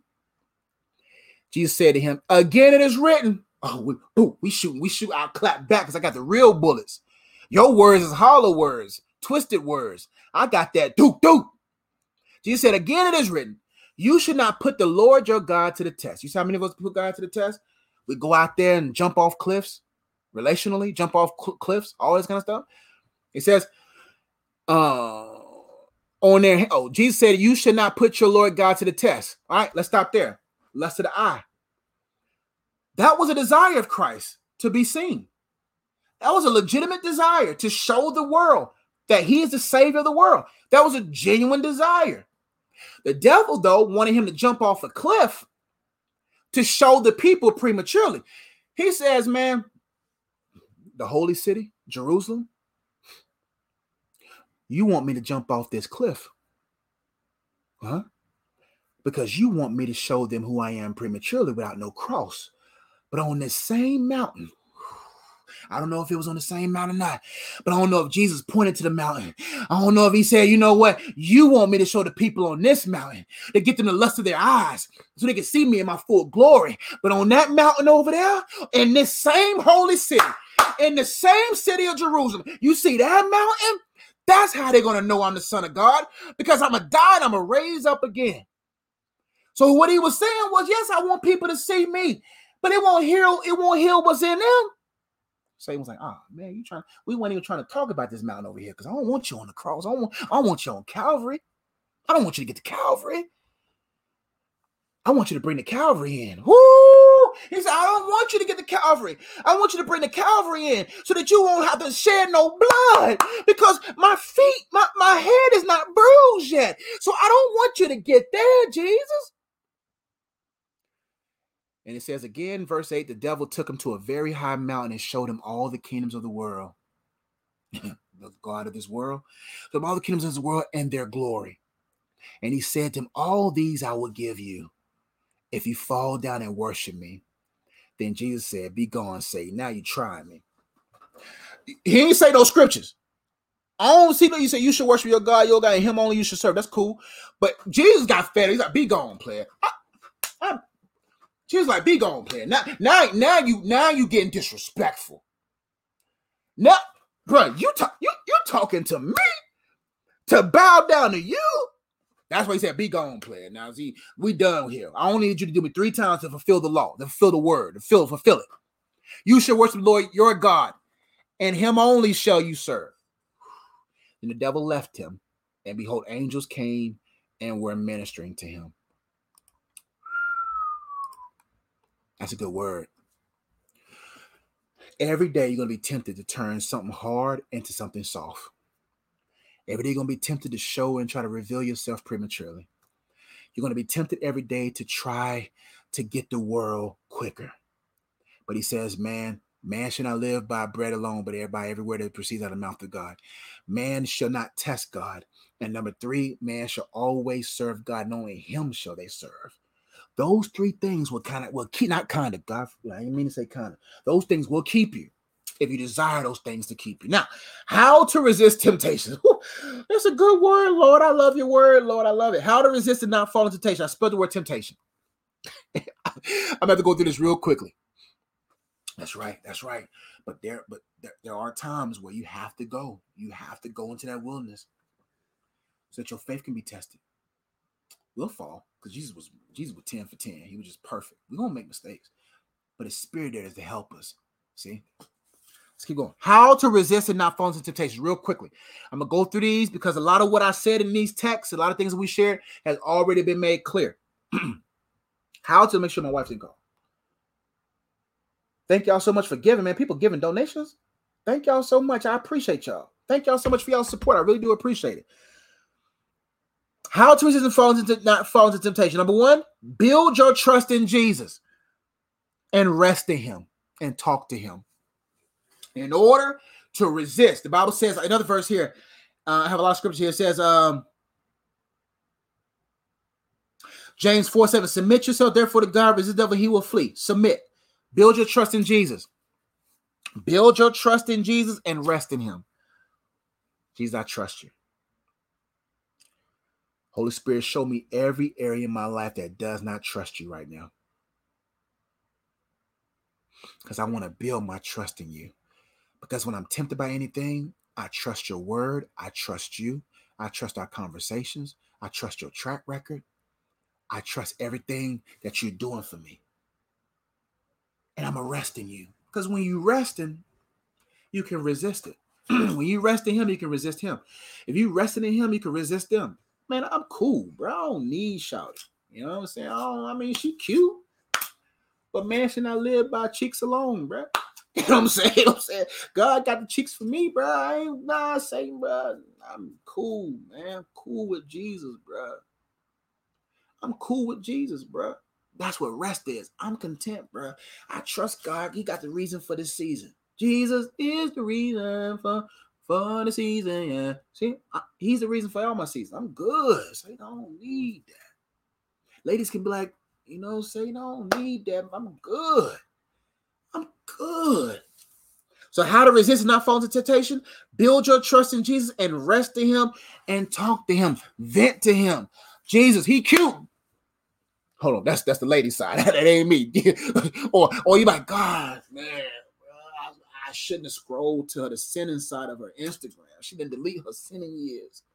You know how it is? You scroll, right? You scroll, and then she got saved, and you go down to the area where she pre-salvation, and all those pictures down there when she was at the beach, and you're like, oh, ah, man, I knew the Holy Spirit told me not to scroll no more. God told me not to scroll no more, and I saw, I saw what was behind the veil. And then you just got to say, you know what, God, I, I need your help because she cute, man.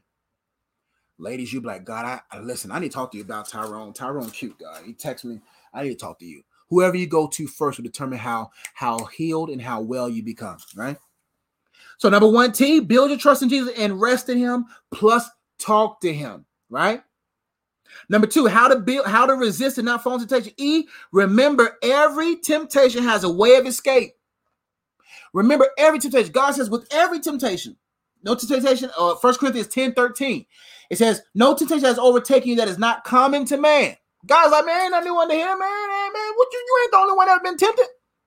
He wants to make that plain so you won't make the excuse. Oh, woe is me. Not even God can deliver me from this. No temptation has overtaken you that is not common to man, bro. Different technologies separates different types of temptation. Just different technology, all right? No temptation has overtaken you that's not common to man. God is faithful, and he will not let you be tempted beyond your ability. But with the temptation, he will also provide the way of escape that you may be able to endure.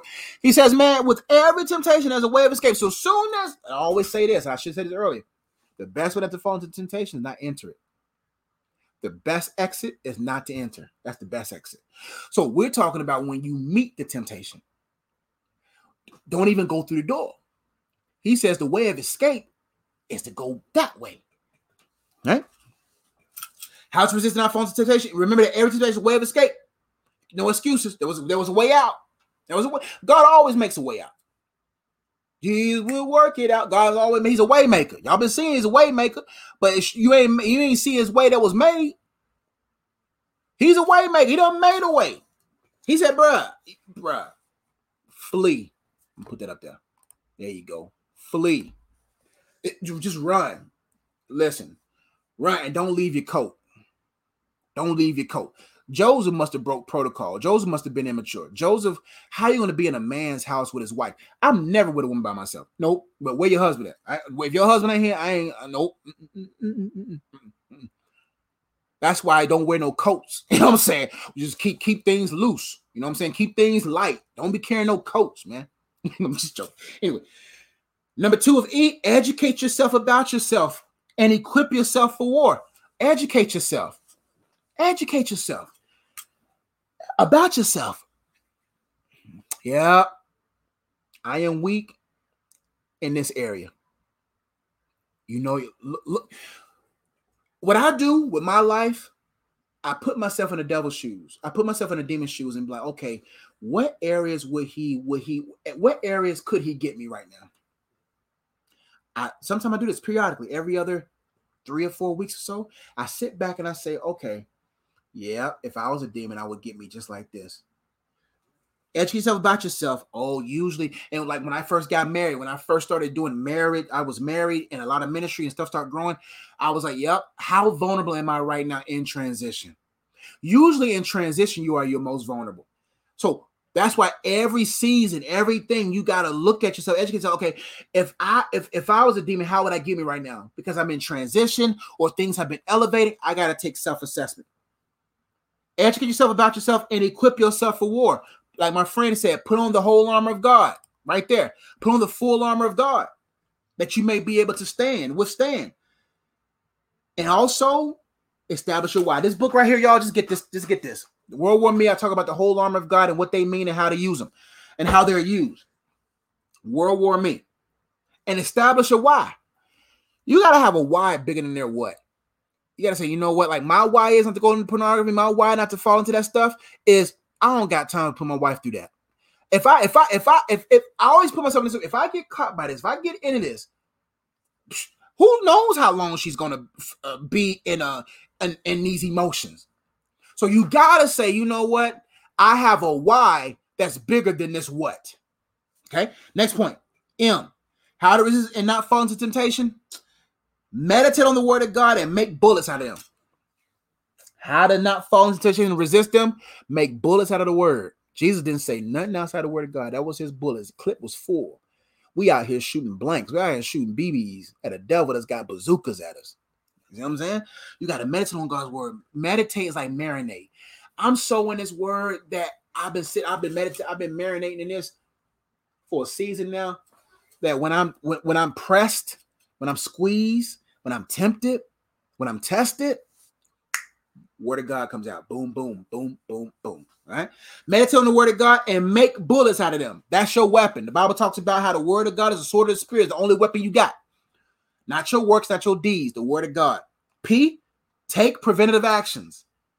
That comes from getting to know yourself. Take preventative actions. Okay, let me surround myself with accountability. Let me, let, or four o'clock and music like this. Always assess and take preventative actions. Let me keep going for time's sake.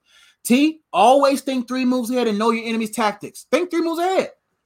Think literally, think three moves ahead about, okay, when that man sent you a text message or that girl, you know what I'm saying, whatever, right? The first move may be, okay, we talk.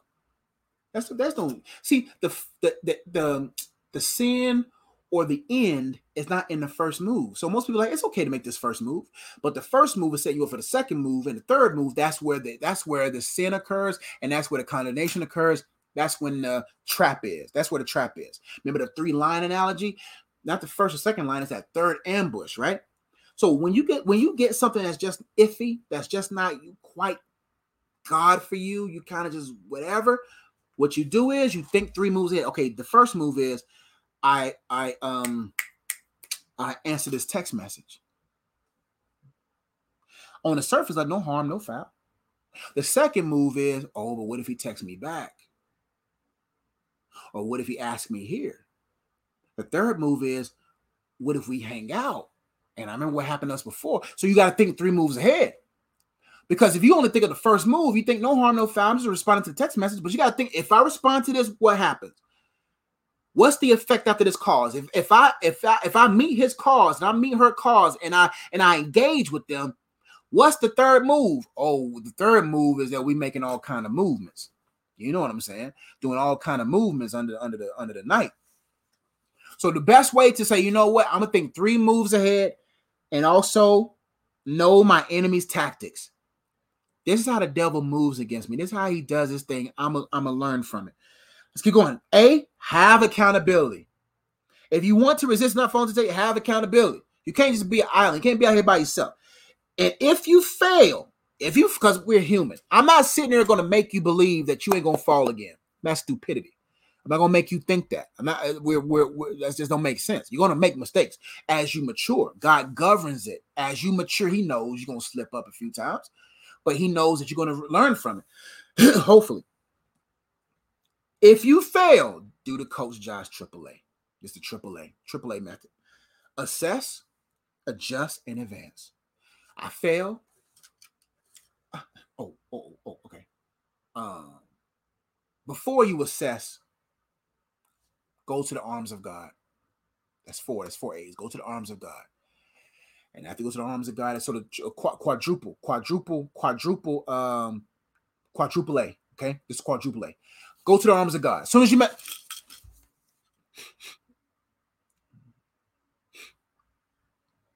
even if you're quiet for a while, you go go to the arms of God. Then they might just be silent for a few times because sometimes you, you don't gotta hear God's love. Sometimes you need to feel His love. You see what I'm saying? Fall into the arms of God. Then God's going to put you in an environment where you assess. Now, let's, all right, son, son, you, you know I love you. God hugs you for a little bit. You're going to be all right, man. I got you. Come to me. Come to me, bro. I told you I got you, bro. I knew I knew Big Booty Judah was going to be tough for you, bro. Just come here. Come here. Come here. Come here. I know Tyrone was going to be tough. Just come here. Come here. Come here. Come here. Then God be like, all right, let's assess. Let's assess. Let's assess.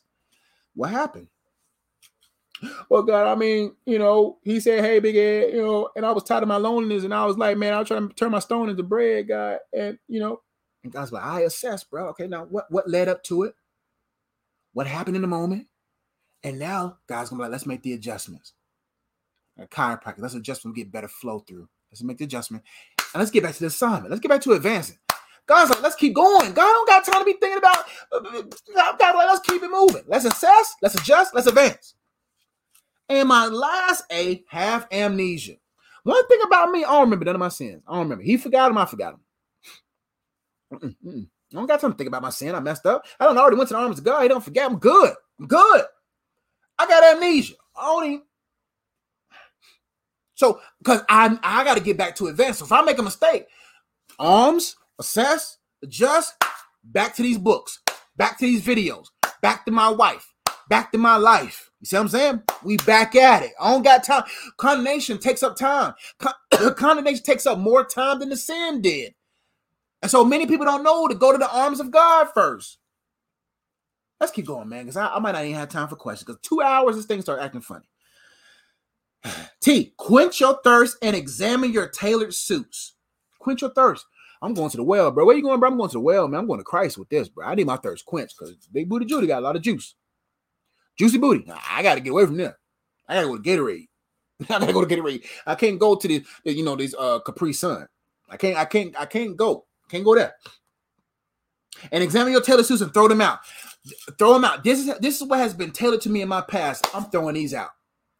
I'm going to assess, adjust, and advance. And no longer, I'm I'm too big to wear them suits now. Ooh, I'm too big in God to wear these suits anymore. So devil, devil can't even devil. Okay, you are thirty-six. Okay, okay, okay. Don't no no you. I can't wear your suits no more. And that keeps the devil on his toes. He's like, man, bro, we can't we can't find a suit to fit, bro. We can't find a temptation suited for this girl. Man, we got to work overtime.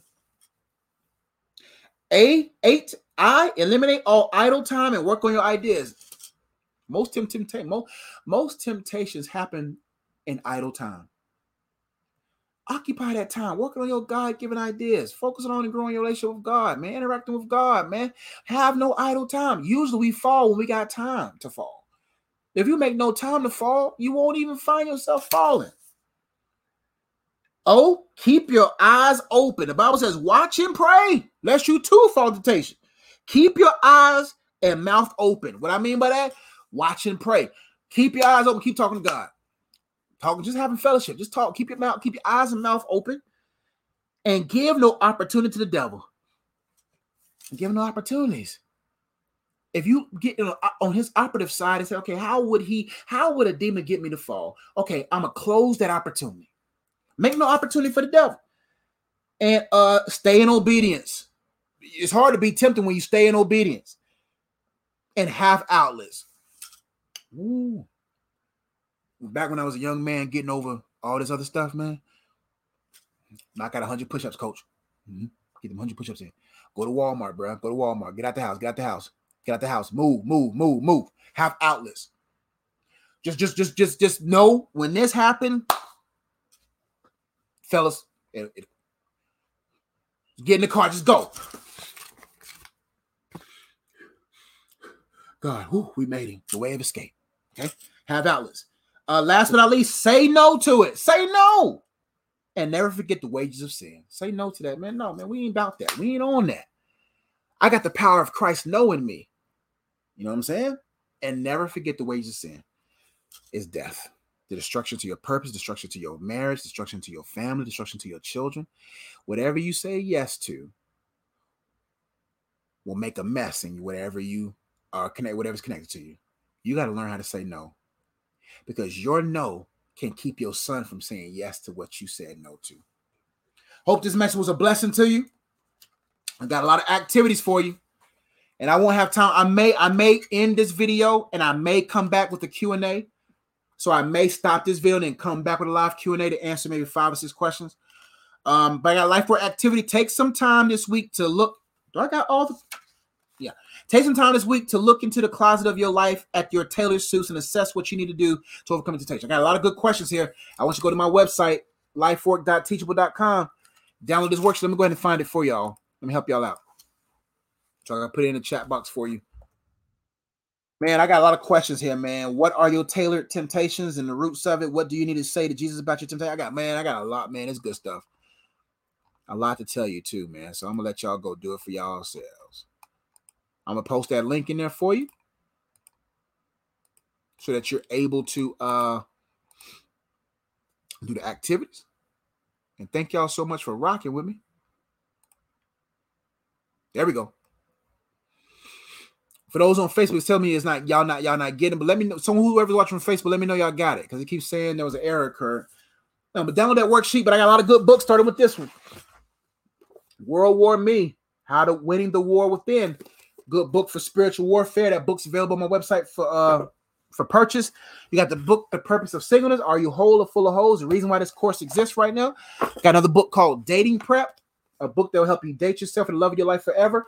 That comes with a card game, not comes with, but was created with the card game called Dating Prep. It's a great game for you as a single person. And every question in the card game, because there's three levels. There's a cloud phase, where y'all just met, the cement phase, relationships getting real, and the corporation phase, where y'all engage, y'all looking to build a marriage together. Questions for each level, and each question in the card game is in this book here.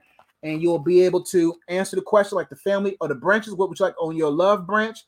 Emotional branch, identity branch, all this. Just good question for y'all to vibe with to see if you're on the same page. This book right here in the card game will either end the wrong relationship or lengthen the right relationship. Got this book for those who got soul ties and strongholds, The Purpose of Freedom, How to Untie Soul Ties Over Strongholds. That book right there will help you uh, understand what soul ties and strongholds are, and for and how and how God will help you uproot them and, and such. Uh, My first book, Unplugged, the top things to unplug from, great resource there. My very first book, very precious to me. And my first children's book, As He Says, Ezzy for the students I serve. That's oh, that's me right there, Mister Ezzy. And that's my wife right there. We got our own cartoon series. Our goal is to get it animated and get out there to children and help them understand um, their purpose and all that good stuff. So I love y'all. Go to my website. Let me see if I can show it to y'all real quick. And I may come back for a live. Y'all let me know if y'all want me to come back. Just post at the bottom. Let me know. Yes, yes, yes. No, we good, coaches. Let me know, and then we'll uh we'll go from there. Uh, let me see. Hold on. Let me show my website real quick so y'all know. Okay. Okay, here we go. And there's my website right there. Uh, resources and tools are there. Um, you'll learn more about. I've been doing it since two thousand eight. You'll uh you'll know from the history of what I've been doing. We got our kids mentoring program. You can help donate. Unfortunately, our school was closed or was uh, moved to remote learning, so we wasn't able to do our mentoring program. We only had one session this year. That's my wife right there. And uh, these are the kids. We have activities and stuff. Um, but we'll be back up next school year, so we'll love your support and appreciate it. Online courses, you can go there to find out more about. Um, um, I got a course on. Uh, pro, uh, uh, I got a course on. Um, procrastination. I got a course on insecurities, and of course this course that we have here, area where you can get your books. You also get our t-shirts and shirts that I was wearing here. It's a whole bucket from my book, actually come from the book The Purpose of Singleness. It's the bucket right here saying that we're whole in Christ. Um what else we got here? Um books, booking. If you want me to speak at your event, I was blessed to speak in front of the top one hundred basketball players in, in two thousand sixteen high school. Um, and also if you want to give and donate what I do, that's good too. We'll appreciate that. You'll learn our history, life work courses, YouTube, podcasts, books, card games, custom coaching, you want one-on-one coaching, donate, booking, contact, worksheets. And for those who's been looking for worksheets but couldn't find them, you can actually go here and actually search for those uh there and all that good stuff. But I'm uh let me know. I'm gonna look at the chat box, see if y'all want me to come back. Yeah, man. I got I'm come uh should I come back for two or three questions? Um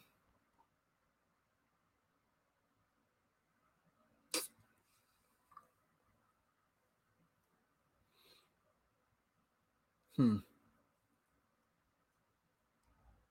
I got time for one. Chelsea says, can you explain why it's important to prepare for a season such as marriage? Because I have been, oh, because I have been asked, because I have been asked what I am preparing for and won't be perfect when I tell them I prefer to be patient. Um, it's important to prepare because you want to make sure it lasts. Um, um, and the best answer to give anyone is, this is my answer, and I'm sticking with it. Um, but it's important to prepare for next season because so that you can in, uh, lift in that season. Uh, you don't want to um, have all these years of singleness and get married only for three years. Now, now your children are in a dysfunctional situation. So you want to prepare for marriage. You want to prepare for the next season so you can thrive in that season and be set up for even a better season. Um, you prepare, you're preparing to last. You're preparing to last. You're preparing to be effective. You're preparing to be efficient. You're preparing to be legit so that you won't end up quitting. That's my quick answer for that, but I got to get rest, y'all. My wife be home soon, and I got I got to put my husband. My husband hat never came off, but now I got to, you know, right now the ministry hat is forward. You know, I put the hat forward, and now I got to put that ministry hat backwards and bring the husband hat back forward. You see what I'm saying? So I never take the hat off. I'm just swapping like this. I love you. I got to go. I'll do a live Q and A. I'll probably do two this weekend, probably do one tomorrow, probably do one on uh, Saturday, but I love you. I got to get rest. I've been going for two hours. Love y'all. Y'all be blessed. See y'all next time. Peace.